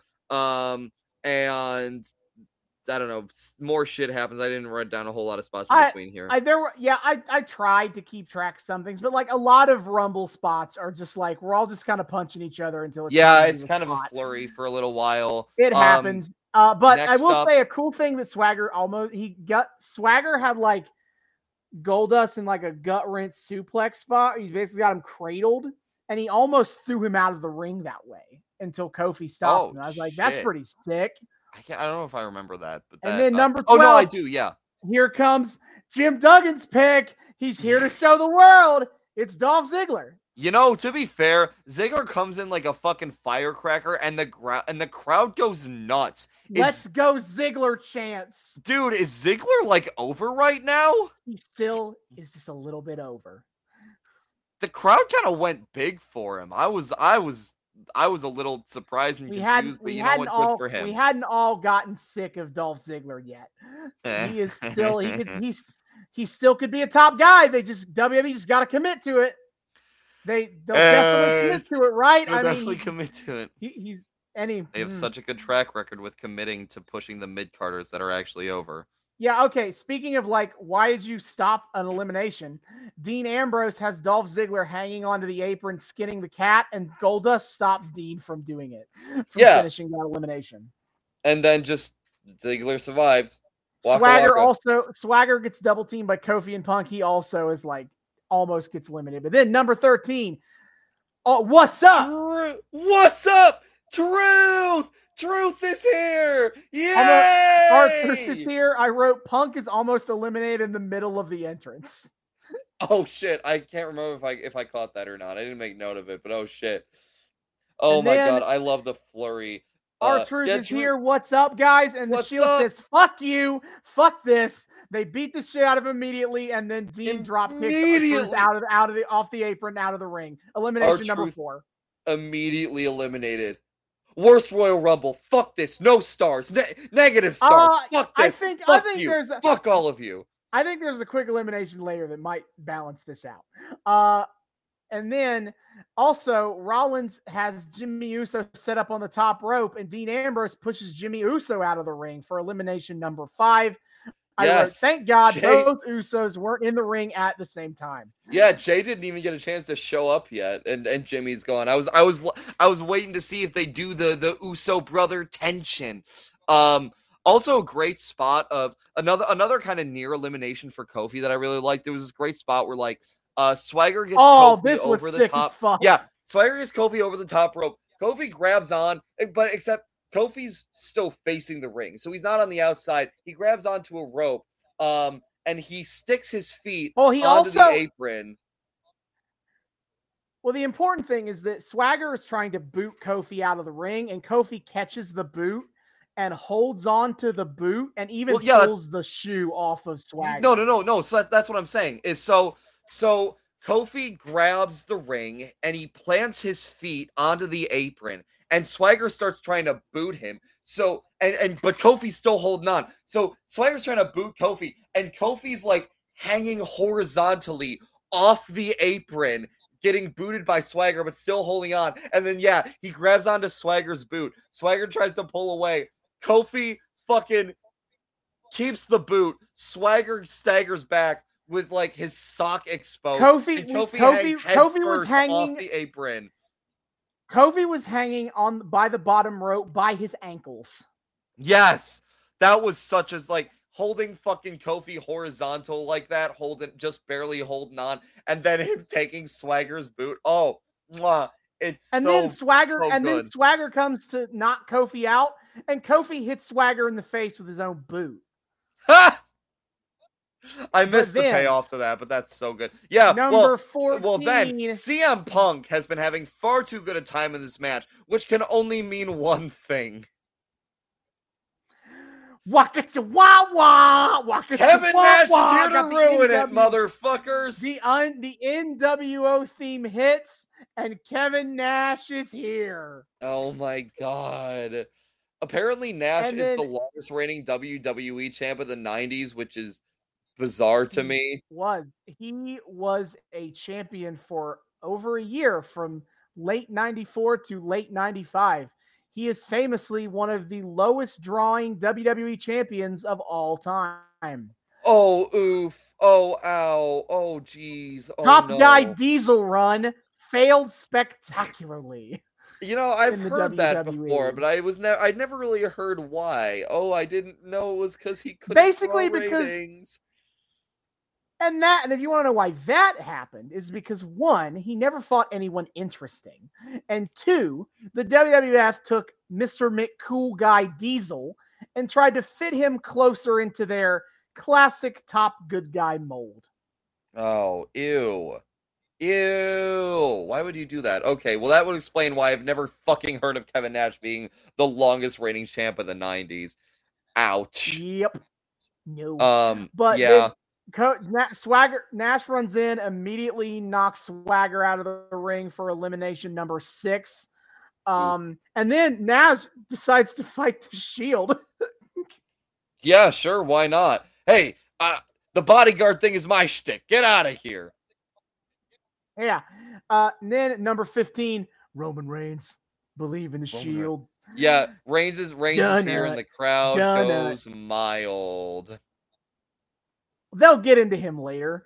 Uh, so Roman Reigns gets in the ring, hits the drive-by kick to Cody, which is an ap- a drop kick onto the apron, and then he spears Cody, and then we Roman and Kevin Nash look like they're about to square up, and Kofi instead, Kofi runs in to hit the Trouble in Paradise kick.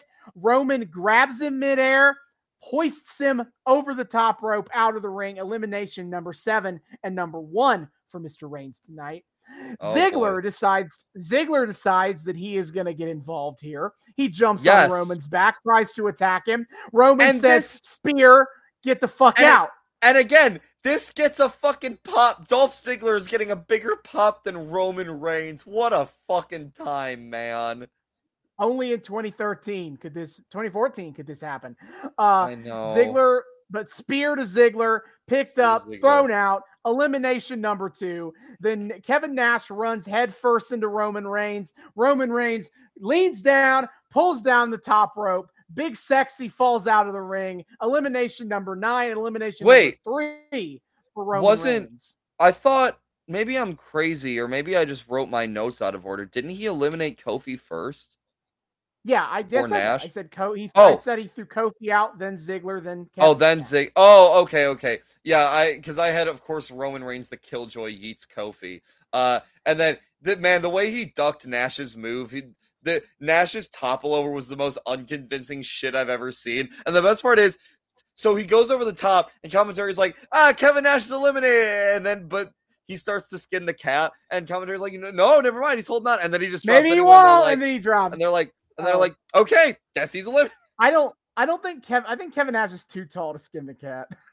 I, don't think, think yeah, he can think do he, that without touching the floor. and he's like, oh no, never mind, okay, bye. All right, the the Rhodes brothers see that Roman Reigns is now the biggest threat in this match and tries to eliminate him, but Seth Rollins saves the day for him.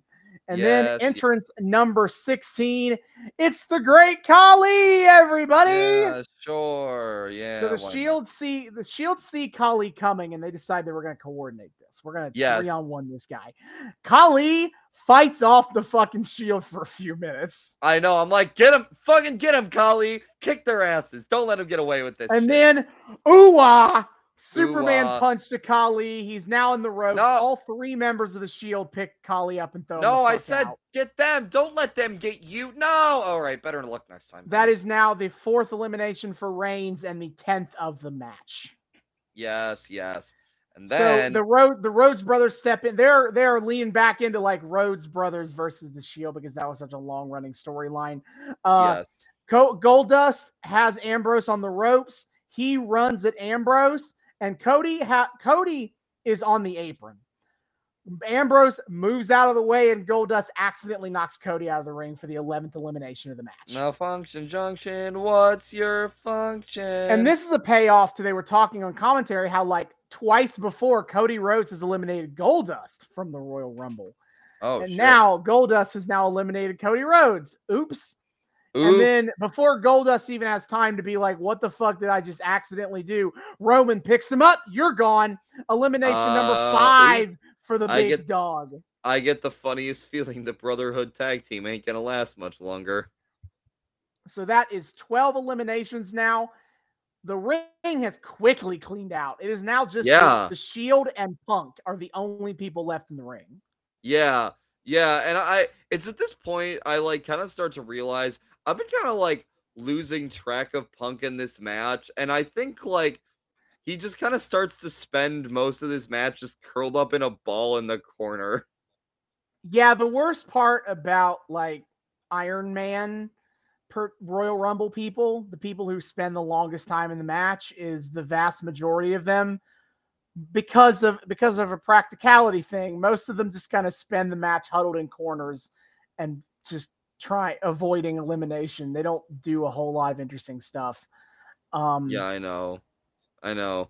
Um, but then entrant number seventeen uh comes 17. It's Sheamus. Sheamus. He had a torn he had a torn labrum apparently from back in Oh, July, Shit. and he's he is back. Oh hey, well that's that's very nice for him. Um he he fights off the shield. He hits all his big moves on him. He hits the the, beat, the beats of the belfry on Ambrose. yeah, uh, okay. Holy shit. I don't know if I've ever seen this move from him, but he like he gets his he gets like he gets Ambrose held He in front traps them him on the apron with their arms trapped in the ropes. with their arms trapped and he starts wailing his fist on Ambrose's chest and the sound it makes, holy fuck, my chest hurts watching that. Yeah, well, that's 'cause Holy he- no, that's because he's legitimately just punching you in the chest really hard. That sounds horrifying. And, And, then he like kind of tosses used, yeah, it used to be called the ten beats of the belfry, but now he just does it more. Like when he's like now, now with his match, and he tags with like uh the brawling brutes and Drew McIntyre. He just does it. He he stops when he stops. He'll get up to like twenty or so now. Yeah, why not? Why not? Um so he even kind of like pulls up Dean's shirt so I know. because Dean has a Dean wears a compression shirt, so And he oh pulls up Dean's shirt and hits his bare chest. young Jon Moxley is so like lanky and and and and scrawny and ripped. What the fuck? This is such a Mhm. different look for him. Mhm. Oh my god. And then Sheamus hits the Irish Curse backbreaker on Rollins, and then the brogue kick to Roman. But Sheamus is a big dum dum who can't lift Roman up to throw him out of the ring. And so Dean and Seth have enough time to stop him. yeah, uh it's they they they're they're not they're not coordinating the best at this point. The the shield is not on the same page. Oh no. Yeah. So then number 18 is The Miz. Uh, Yep, he does nothing of note unless Mm-mm. you unless you wrote anything. But then number Nope. 19 is Fandango. They are Yes. Fandangoing in Pittsburgh. Like the da da da da da da da da. da. Uh, You yeah. can hear him. Uh, Fandango goes at Miz. You know they had a feud, and very nearly he Fandango gets thrown out. But Sheamus, for reasons, stops the Miz from eliminating Fandango. But also, I noticed Fandango puts up a decent fight too. Fandango keeps getting booked like weirdly strong, and I don't. He hasn't. fully- They haven't relegated him to complete comedy jobber just yet. What? It's it's so bizarre to me that he got to be anything more than than weird comedy jobber ever. Because it feels like that. It feels like this character is designed to do exactly that. Why? How did he ever get a push? Um, but also, uh, it's kind of great that he did get a push, and I'm and I almost am sad that like he just kind of then fizzled out and disappeared. No one knows where the fuck he is anymore. Uh, Impact Wrestling, if you were. Oh, he's in Impact right now. He You is, know what? He I is, had a- he is dirt. He is Dirty Dango, and he is an assistant to Santino. No way! Wait, real shit? Correct. Yes, I watch Impact. That's what he's doing right now. Oh my god! That's so good. Oh, that makes me happy. Mhm. All right. So this is when I first heard the Daniel Bryan chants, and I'm like, oh no. Oh, I didn't know. I didn't notice. Anyway, at number 20, you hear the Los Matadors music, and they're like, who the fuck? Which one of them is it going to be? I, And I was like, oh, these guys. Yeah, and then it's fucking El Torito. El Torito, the little the, the little person bull uh, little bull luchador. man. Yeah. Uh he runs in and he's fucking guns a blazing.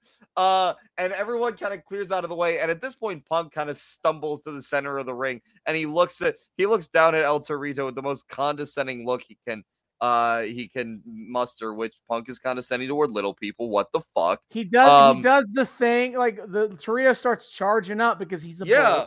and he, and he does I think he kind of like actually successfully hits a few people before he kind of gets He does, he's- He does. He like hits the he hits some lucha shit on Rollins and Miz. Yes, that Uh, was so sick. But so he charges up at Punk, and Punk does the thing you do with shorter people with people who are shorter than you, and just puts his hand on him.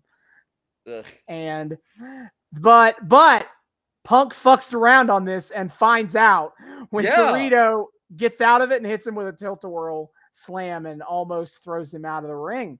Yes. Fandango threat, and then Fandango picks Torito up, up. and threatens to throw him out, and then Torito he recovers and he does some lucha moves and he knocks Fandango out of the ring. Is that- okay, what the fuck- 13. What the fuck is that a Rana? Like when you get your when the per, when you get your legs around the person, you do kind of like the you're hanging upside down, but then you flip them down and you land on your feet thing. Is that a I Rana that- or what is that? I believe the difference is a Hurricane Rana, you fall away from where they land, where the person Okay. lands a Hurricane Rana, and if you fall f- towards where they land, it's a head scissors.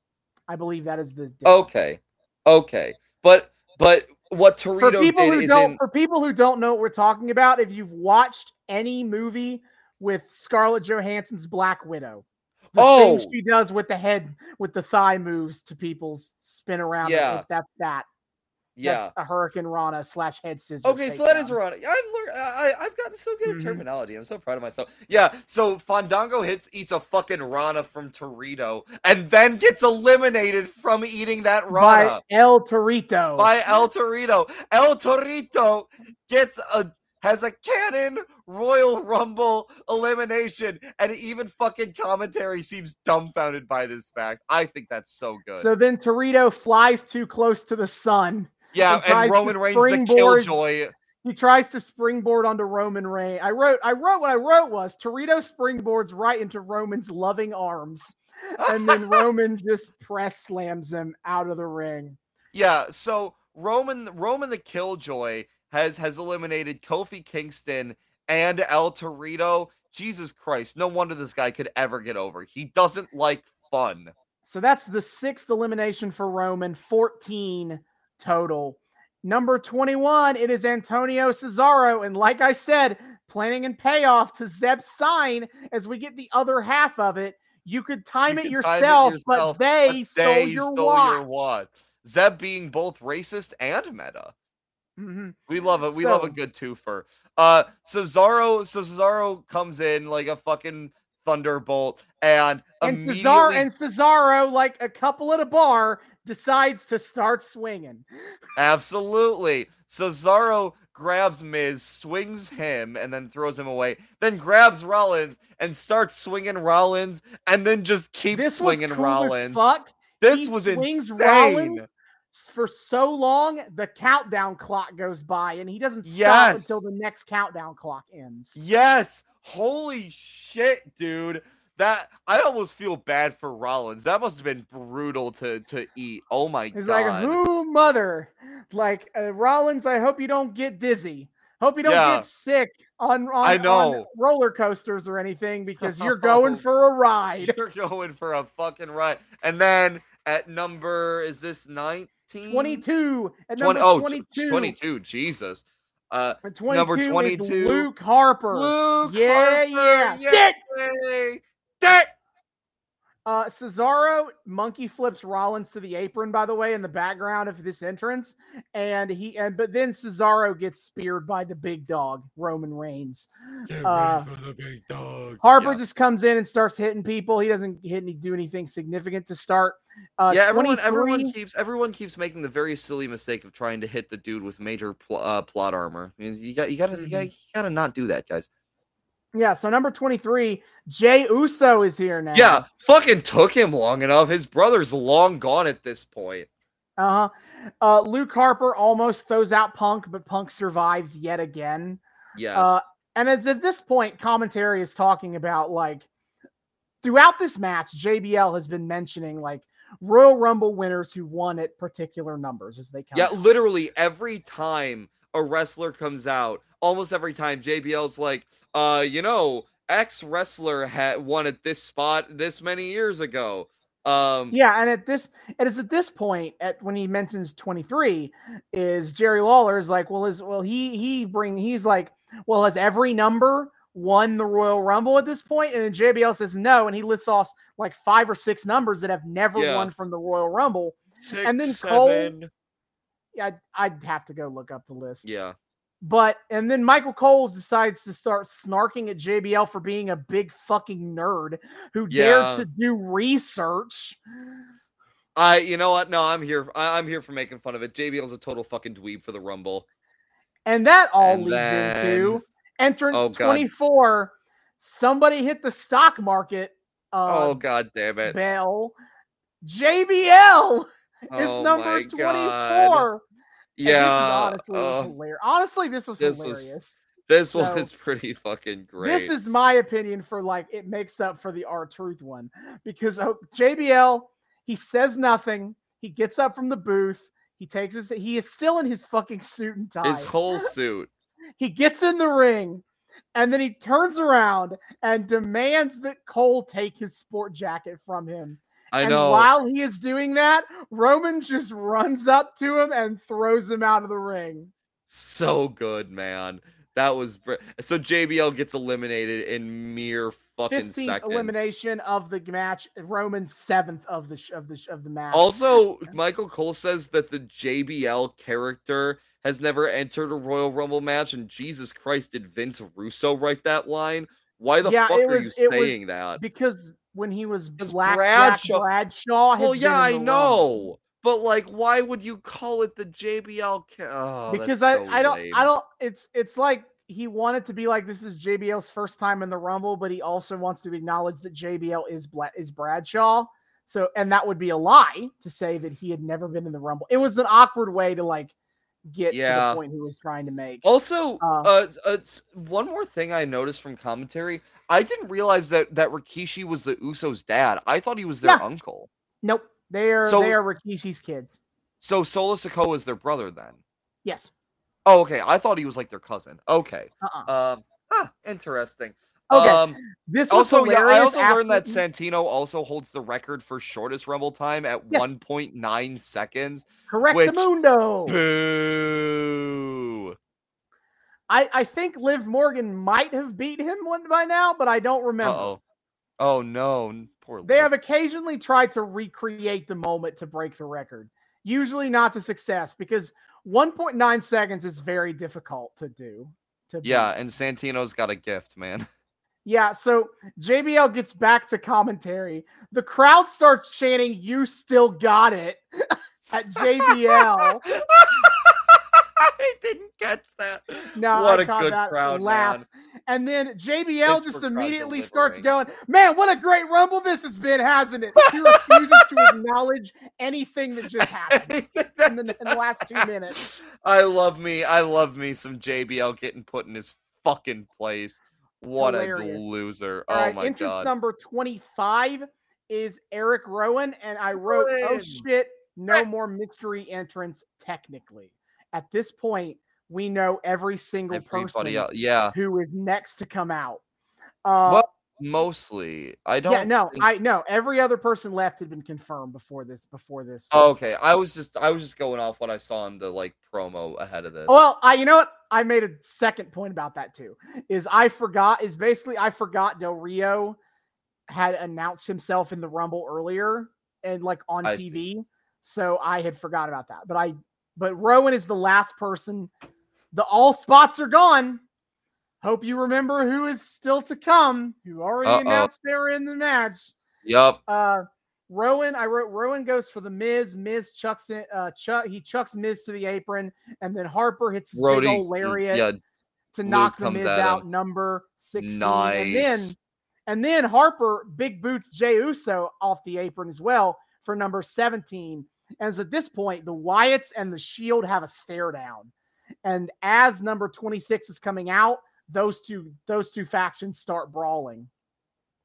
Yeah, they uh they they they're really going for the fucking uh the fucking it's I swear to god man, it's like shield against everybody up in here. God damn. Yep. Okay. So number 26 is the big guy, Ryback. Fuck Ryback, dude. Honestly, yeah. Uh the only interesting thing that happens in before the next entrant is Sheamus and Cesaro have a big boy meaty strike off where they're hitting each other with uppercuts. I vaguely remember that. Yeah, I, Yep. mean, I do love big meaty boys striking, so you know, good So good shit there. number 27 is Alberto Del Rio. And this Fuck is Del where I- Rio, dude. this was my original oh shit, no more mystery entrance because Yeah. Batista hasn't come out. Big E hasn't come. Big, Big E and Bray and Batista all had promos earlier in the show, so Yeah. they were all confirmed, and they haven't come Uh-huh. out yet. It's three spots left. Uh, but anyway, Alberto starts in on Ryback and Dean. Uh, Rollins has Punk laying over the top rope, and yet he still can't get Punk out of the match. He's Um, trying so hard, man. Poor Rollins has been trying to fucking climb this mountain since the beginning, and he just can't pull it off.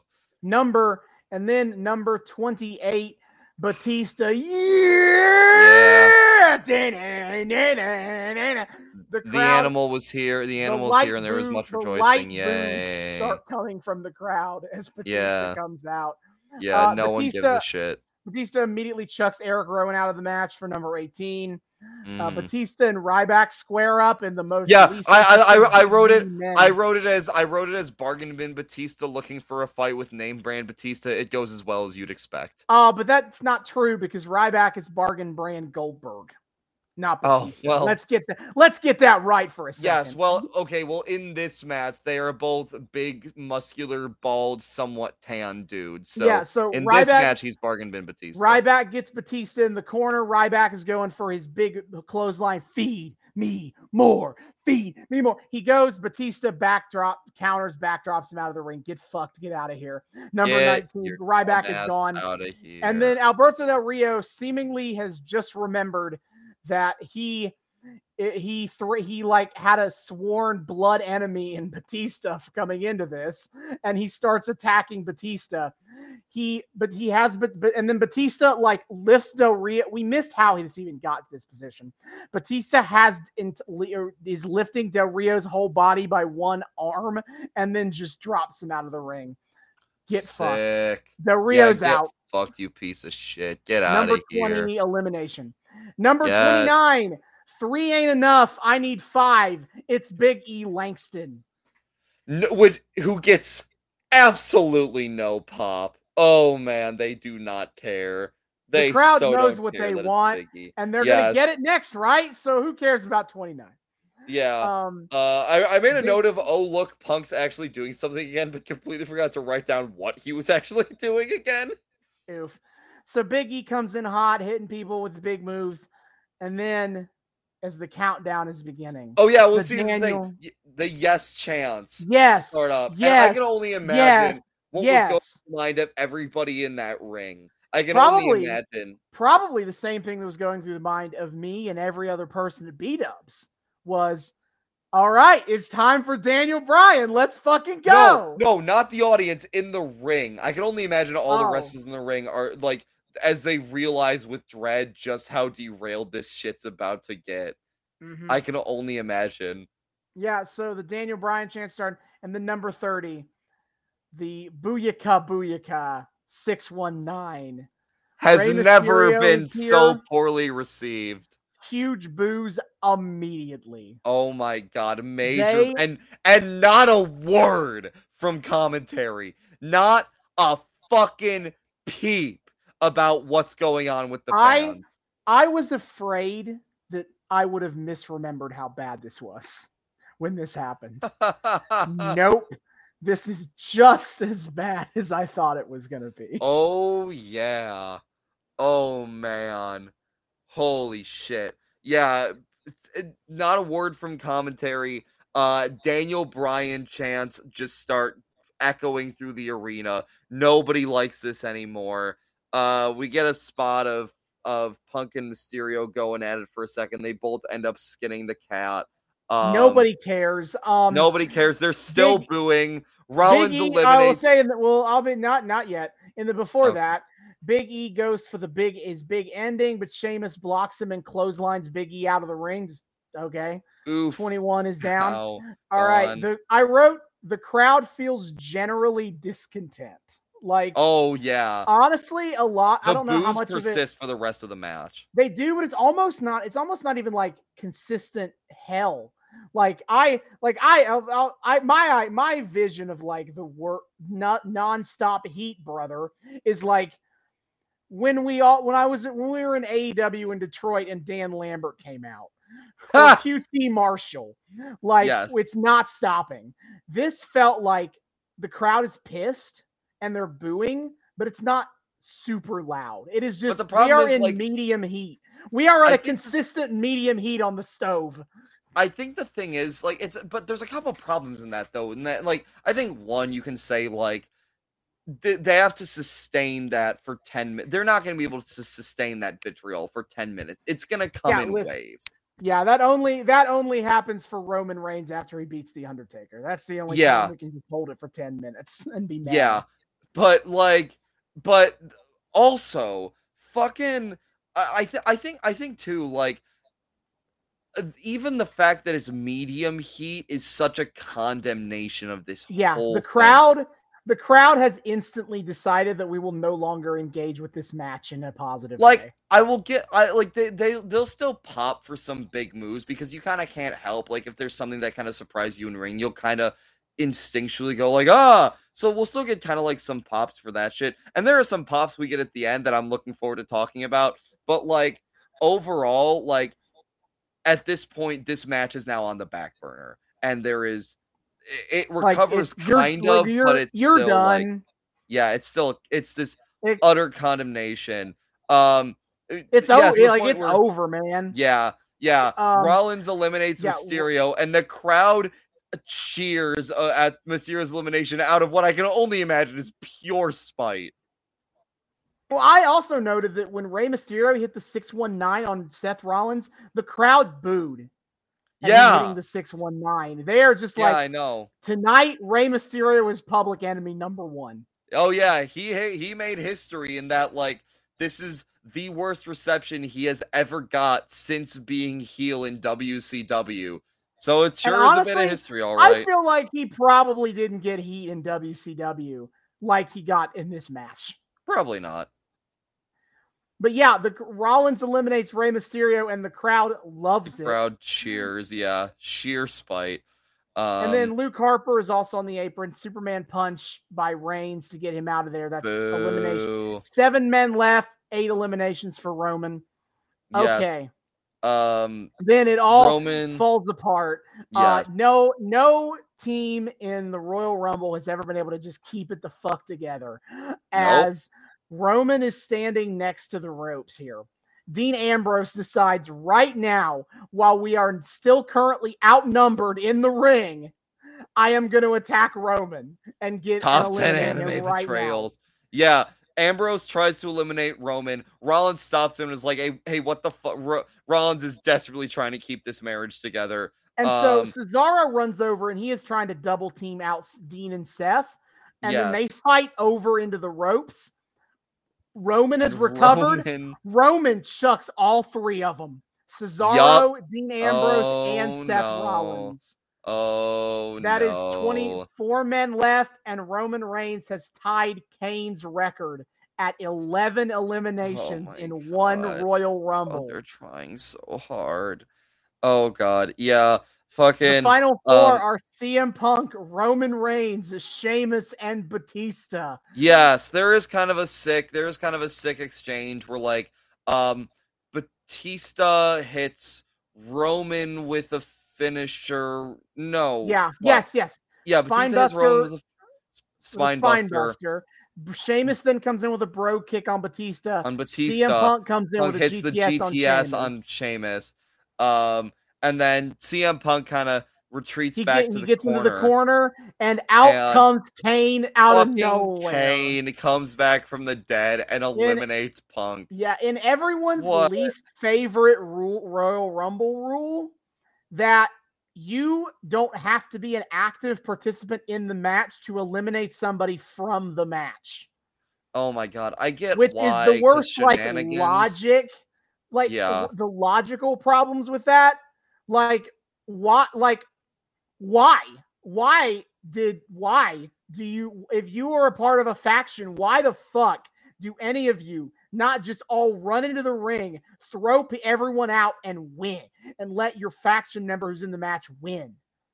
Fucking hell. Braun Strowman did that when he was in the Wyatts. He got eliminated and he just came back in the ring and threw a guy out. Yeah, did fucking uh wasn't didn't when we watched the one standalone Royal Rumble, wasn't fucking Hornswoggle doing something like that shit? Maybe. I remember. Hornswoggle running around and doing some shenanigans. It was not Um, this egregious, is what happened with Kane here. Also, I just realized something. There aren't refs in the ring for the Royal Rumble. No, they all, st- because the only rule of the Royal Rumble is out of the ring, touch the floor, all the refs are at ringside to ensure who touched the floor and tell them Fuck, to get I out.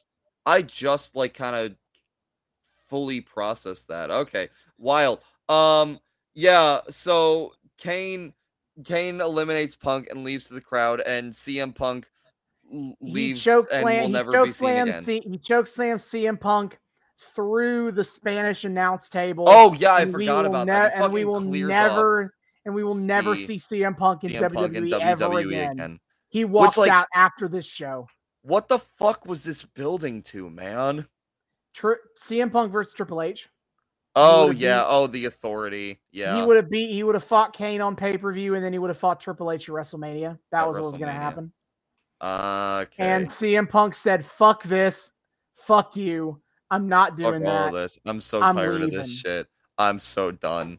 He Uh. he is tired, and he's working with fucking children. He is gone. oh, that self-righteous prick. Oh, All one right, of the greatest curse of my time that I that I The love him so much. The final three are Roman Reigns, Sheamus, and Batista. Daniel Bryan chants are starting again, and also once all three men get back on their feet, And- booze, And booze all over the commentary still isn't saying jack shit about it. I can only imagine that in their ears, Vince was sounding like a rabid whatever dog. you fucking do, he was whatever you fucking do, don't mention Daniel Bryan.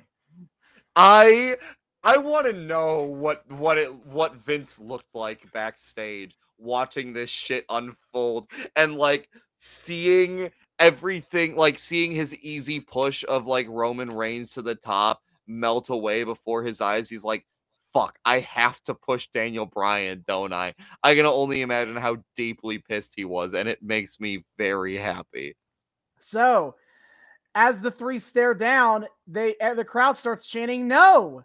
It's been a while since we've no done that, chance but yeah there we go. Sheamus fucking bucks up for the brogue kick like he's hitting Oh, his chest. Before he did that, I note Sheamus prematurely points at the sign, signaling his doom. Like as Oh, he's like as before he starts doing the bro, bro, he looks at the sign and points at it. I'm like, you idiot, you you're done. You're an idiot. You're you, outta You've won this match. You know how to win it. You're don't be stupid. So yeah. he so goes- he starts hitting his chest to butt, and with each hit of his chest, he's getting no, no, no. No. Oh my god, the crowd has gone feral. So Sheamus goes for the brogue kick on Batista.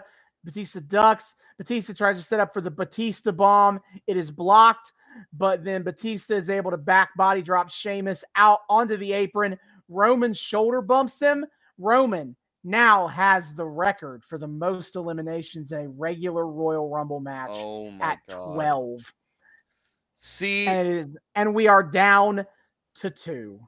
and so okay so here i i had a moment with this because roman gets out um roman gets out uh Sheamus and has a like mini tussle with Batista right afterward before they do a stare down. And the crowd cheers once kind of Batista goes at him for this mini tussle. And I thought that people were that was them cheering for the elimination of Roman because I was like, all right, everybody sees the writing on the wall here. Um, everybody knows they're trying they're trying to force Roman to push to the top.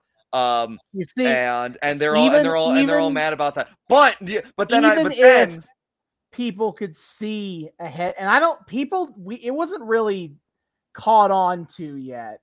yeah, like, I don't think I don't think people because I certainly didn't. I don't think people fully realized that Roman had just gotten a record for most See, eliminations in the yeah, Royal and Rumble. and CM Punk is who like really blew open discourse about like Roman is the next top guy, like that, and like Meltzer, what Meltzer was reporting throughout 2014 in the Mhm. aftermath of the Shield breaking up. That was when he was like, "Yeah, Roman's about to be the next top guy." Um, any, but in this match, for now, it is between Roman Reigns, the cool hot tag guy in the Shield, or Batista, a part-time actor that nobody wanted back. Yeah. And- well, that yeah. So that's the thing. Is so I'm like, all right, people are seeing the writing on the wall. They're too, but then then like Roman lands something on Batista, and the crowd cheers more, and I'm like, oh no, oh they're cheering for the elimination of Batista. Oh fuck, they No have one- no idea. The Reigns crowd, is the preferable winner, the lesser of two evils, because he's not the old fart celebrity forced back into this angle for oh no. for it's 10 year, nine years later, this is the most this any audience has ever wanted Roman Reigns to win the Royal Rumble.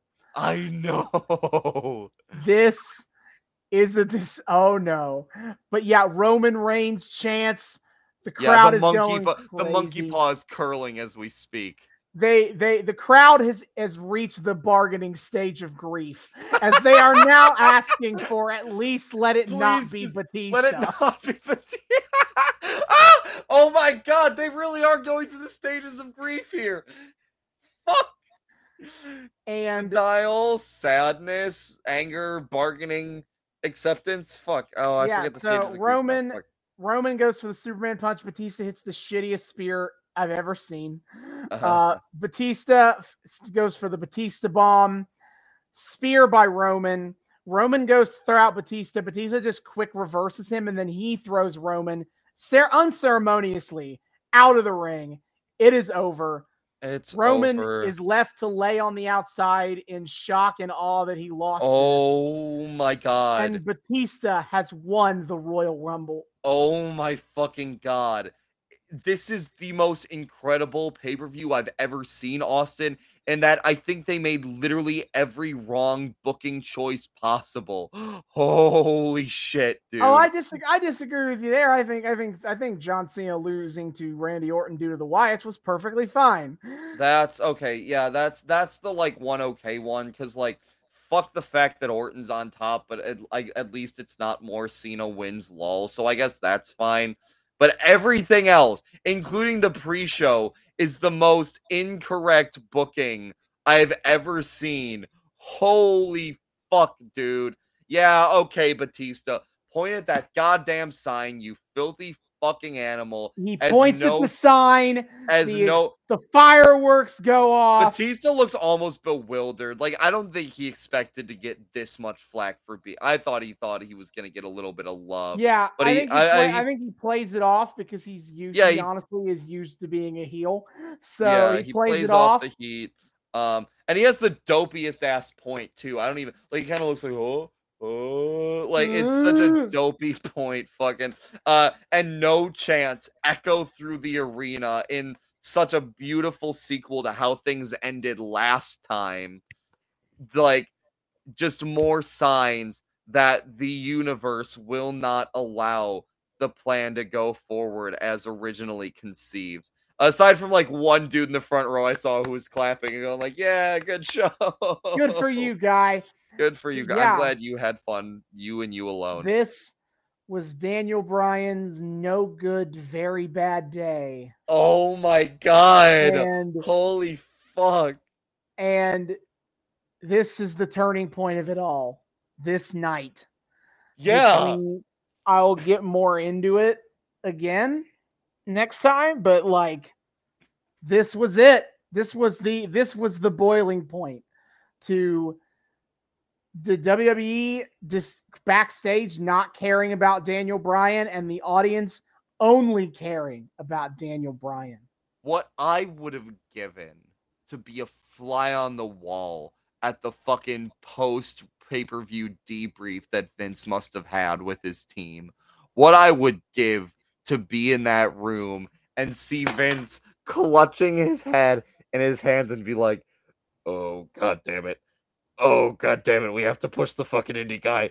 Oh, god damn it. I think we're going to be sick. Oh, my oh, god, oh god. We fucking have to. this we is- have no choice. is- Those bitch shits won't let us.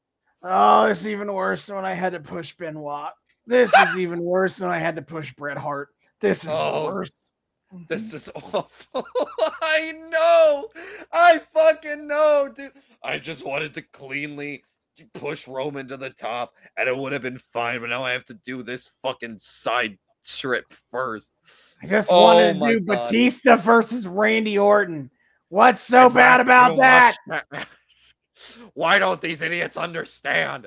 I'm giving them the top stars. Why aren't they responding? Oh my god. If this dude. is not WWE's most tone deaf because amazingly 2015 is worse. Uh, but I'll tell you what, not a good night for the Not- WWE. Not a good night for the Fed. The Fed's having a rough go of it right now, man. Holy yeah, fuck. Daniel Bryan not only didn't even win the Royal Rumble, he wasn't even in it. And I think Wasn't. the WWE probably thought it would be better for everybody if we just don't put him in the match if he's not going to win. And I'll tell you what I think the problem with that is. If you put Daniel Bryan in the Royal Rumble and you still don't have him win, that can still be a building off point to a storyline. Like yeah. if, for example, Batista eliminated Daniel Bryan, they wouldn't Oh, do that God. because they want Batista to be the babyface. But if like the Shield, if like the Shield or Kane had eliminated Daniel Bryan, or hell, the rumors that he's going to fight fucking Sheamus at WrestleMania, have Sheamus fight Daniel Bryan, eliminate Daniel Bryan for God's sake. Yeah. Um, any number of potential outcomes here. You can still build off of that and make that a story. You can let these peons think that you're going to get to the what they want you to get to. yeah, I know. It taking Daniel Bryan out of the Royal Rumble says loud and clear what that you are not going to get what you want. It's the most baffling fucking decision. But like, I it's I I I, I can sympathize a tiny bit in that like, well, no, because they fucking they had Cody and Dustin fight whole ass matches at, at the beginning of the pay per view, and they came in pretty relatively early. So I was gonna say like, you know, let Daniel Bryan rest, but like. No, he didn't have to come in at 30. No. If you were fine mm-hmm. putting Cody and Dustin in earlier, Daniel could have as well. But No, I am- yeah, I am confident it is entirely because they were afraid if they put Daniel in that match and lose, the crowd will derail the match. And Well, I yet the th- yeah. crowd did it anyway. Yeah, well, that's the thing is I think they I think they were stuck between a rock and a hard place. I think no matter what, unless Daniel Bryan won, the crowd would have hijacked the match again because they showed they have no qualms with hijacking segments because they love Daniel Bryan so much. They'll do it before and they'll do it again unless that man fucking wins. So they're stuck between a rock and a hard place, but they chose the objectively funnier option for them Mhm.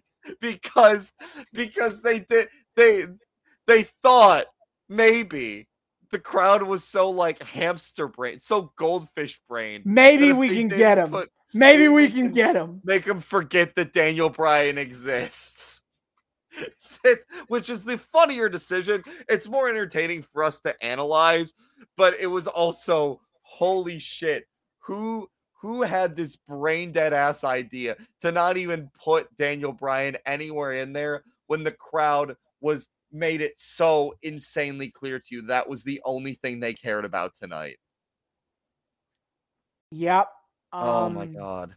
So this show, I feel like the Royal Rumble was not one of the worst I've ever watched. There's a lot more boring rumbles than I than that in the in the Hmm. in the list.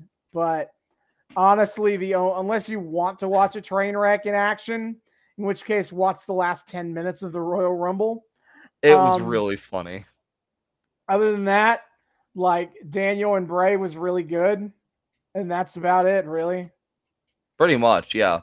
Uh that was that was about it. Uh and I got a nice I got a nice good explosion over how much I fucking hate Brock Lesnar's booking. So if you want to rage along with me, watch that one. Watch watch that 15 minute stink fest too. But yeah, Yep. worth pretty fucking worthless pay-per-view overall cuz even in the good match Daniel Bryan didn't even fucking win. Oh Yeah, my god. So, yeah, so we will be covering the ramifications of Oh, all of I this can't shit wait. I cannot next wait. time. But that's for a later date. Next time, Mm-hmm. we are finishing our foray into uh, Coliseum home videos. Oh man. We've had some fun. We've had some laughs. Some not fun. We've Oh, also we'll had some to. not fun. Yes. Uh, but let's I in pretty much every list uh I of best Coliseum videos, this is near the top, if not at the top. We are going to be watching 1993's Smack'em Whack'em, which is famous, which What? is there's a lot of new generation cheese in there. Oh, But no. here's the thing: is that match had two. That video had two big matches on it. It had the previously unaired match where Bret Hart beat Ric Flair to win the WWF Championship in Saskatchewan, Oh. and it had the previously unaired first ever WWF ladder match between Shawn Michaels and Bret Hart. What the fuck? Wow. Oh wow. Oh, that's wild. Holy sh- okay. Fuck. I, I man, I've been having a weird time with Coliseum, but I you just pulled me all the way back on board this train. Chugga chugga, choo choo. Let's fucking go. Holy shit. Absolutely. But that is for next time. Until then, David, hit our plugs. Yes, sir. Dear friends, thank you all so much for joining us on yet another episode of the Noobs and Knockouts podcast. We are so delighted to have you here. Returning listeners, viewers, what have you. Hey, welcome back. You know the drill. Thank you so much for once again welcoming us back into your eardrums, your eyeballs, whatever it is you use to consume our content. We, you know, just thanks for being here. We love you. Keep on coming back. Hey, new people, hi, how's it going? Thank you so much for being here as well. We here at the Noobs and Knockouts podcast like to think we are friendly to both noobs and knockouts alike. So whether you're brand new to the wild, wacky world of wrestling or you're a veteran of all the weird bullshit, either way, we hope you feel welcome here. We hope you uh, feel like you can uh, you, you you you things are accessible and that you that you uh, you, you know things can that you can learn things around here and understand what the hell's going on. And we hope you want to keep joining us week after week after week. And let me tell you, my friends, all the ways you can do that. First and foremost, of course, you can find us on YouTube. We are all we are the Noobs and Knockouts podcast on YouTube. Hit subscribe, ring that bell, make turns turns a nice little solid color so you get notifications every single time we drop a brand new episode. Uh give us that mm, sweet, sweet engagement. Check out all of our playlists. Austin has been kind enough to organize all of the episodes episodes that we, uh, or sorry, all of the arcs that we follow. Jesus, into their own separate playlist, so you can follow something all the way down without having to skip around a whole hell of a lot. It's great. And hey, you can also see our beautiful faces, our wonderful HUD, and all the delightful visual gags Austin me trying desperately to, to illustrate in midair what the fuck wrestling moves look like. Uh so of course uh we're really quite good at it. We're amazing. We're no none better. Uh you can find all of that on the Noobs and Knockouts YouTube. But of course, if you're a fan of the audio only experience, we understand that as well. You can find us on three of the best places to find your audio podcast, which of course are Spotify, Google, and Apple Podcasts. Come give us a listen there uh, download our show, rate our show, maybe give us a nice little, you know, review telling people that hey, these guys are pretty cool. I don't know. I'm just saying. Uh, if you're so inclined, that that stuff helps us out tremendously. Um, and we super appreciate it. And you know, just get generally give us a listen. Noobs and Knockouts podcast on Spotify, Google, and Apple Podcasts. But of course, that is not the only place you can find our you can find our presence online. We have a life outside of this show, after all. Um, uh, first and foremost, uh, you can find us on Twitter. We are we are indeed on the Twitter. You can find us at Noobs and Noxpod on Twitter. That's at Noobs, the letter N, Noxpod on Twitter. Come come check us out. We post memes. We engage in discourse. We put up a post every single time we drop a brand new episode, so you guys always know what the hell's going on. Uh, we of course the uh highlight of our Twitter is weekly wrestling live tweeting. Things are in a bit of flux right now because I, I just started rehearsals for a new show and Austin's watching other shit on Wednesdays. But at least in theory, I refuse it... to watch. I refuse to get cable and watch anything live. So oh well, see, uh, that's why I hopped on fight. Um, uh, so anyway, but when when we have the time on Wednesdays at 8 p.m. Uh, Eastern time on TBS, we are watching AEW Dynamite, tweeting all about that shit. Uh, and then, of course, on top of that, on uh, Fridays when we have the time uh, at 10 p.m. Eastern on TNT, we are watching what else? AEW Rampage. It is the show that y'all been waiting on. Uh, we love to tweet about all that shit. Of course, on top of that, Austin loves to do his due diligence and follow and sometimes even tweet about uh, all of the major company pay per views, and we like to tell you guys all about them. Uh, so, my friend, what is on the docket coming up? Sure. So for Impact Wrestling, they have an Impact Plus exclusive match. That is their streaming service. It's like seven bucks a month or something. Uh, they also, I think, also a YouTube Premium subscription will get you this show. March 24th, it is Impact Wrestling Sacrifice. Uh, normally, I would go this match by match, but it, it has admittedly been a bit of a long evening, and so my mm. voice is a little is not feeling that. Uh, yes. But that is March 24th. And then on April 1st and April 2nd is WrestleMania 39. WrestleMania goes Hollywood. Hollywood. And, Hollywood Hulk Hogan, perhaps? Oh Lord Almighty! If he fucking comes out in that show, I, I have. I God, I feel like he has to, right? I would be. He he could probably get away with it, but I would be unhappy about that. I mean, of um, course. Uh, so that is April 1st and April 2nd. That is on Peacock. It is a PL. It's all PLEs now. It's not pay per views. I get it because P, uh, premium live event is a better name, is a better descriptor. But I think it's a weird name. Uh, but it's available on for the stream on Peacock. You know, NBC Universal streaming service. Same thing we watched tonight's Royal Rumble on. And then uh, AEW is double or nothing on May Ooh. 28th. That is available on pay per view anywhere where you can buy your pay per views. You know, over the bo- over K over the cable box online at at uh, at uh, Bleacher Report, I believe, is still handling their pay per views domestically. FITE TV, if you are not domestic, wink, wink, nudge, nudge, mm, uh, uh, or uh. occasionally in a movie theater. That's a thing around you. So yeah, that is what is available uh, near in the near future. Hell yeah, check all that out, folks. If, if you, especially if you're a noob, pay per views are a great little jumping on point for for shit. Stories are, you know, you get you get you get some banger matches and some big storylines finishing up, so you kind of have context going into you know a weekly story if you want to follow. Yeah. Uh, and you know, just generally, if you like listening to us ramble about wrestling for multiple hours at a time, I can't imagine why. But if you do, uh, well, then the the Twitter is just more of that, and I feel like the our voices carry through pretty well, and we we spit some fucking fire on that Twitter, if I do say so myself. So once again, the Twitter is at Noobs and Noxpod on Twitter. Of course, if you want to get in super direct contact with us, you can also email us because we do indeed have an email address. Oh. You can find us at noobs and knockoutspod at gmail.com. That's noobs, the word and knockoutspod at gmail.com. Come say hi to us there. Tell us what you think about the show. Request things you want to see us cover on the show. Uh, tell us how based in red pill you think our hot takes are, or how fucking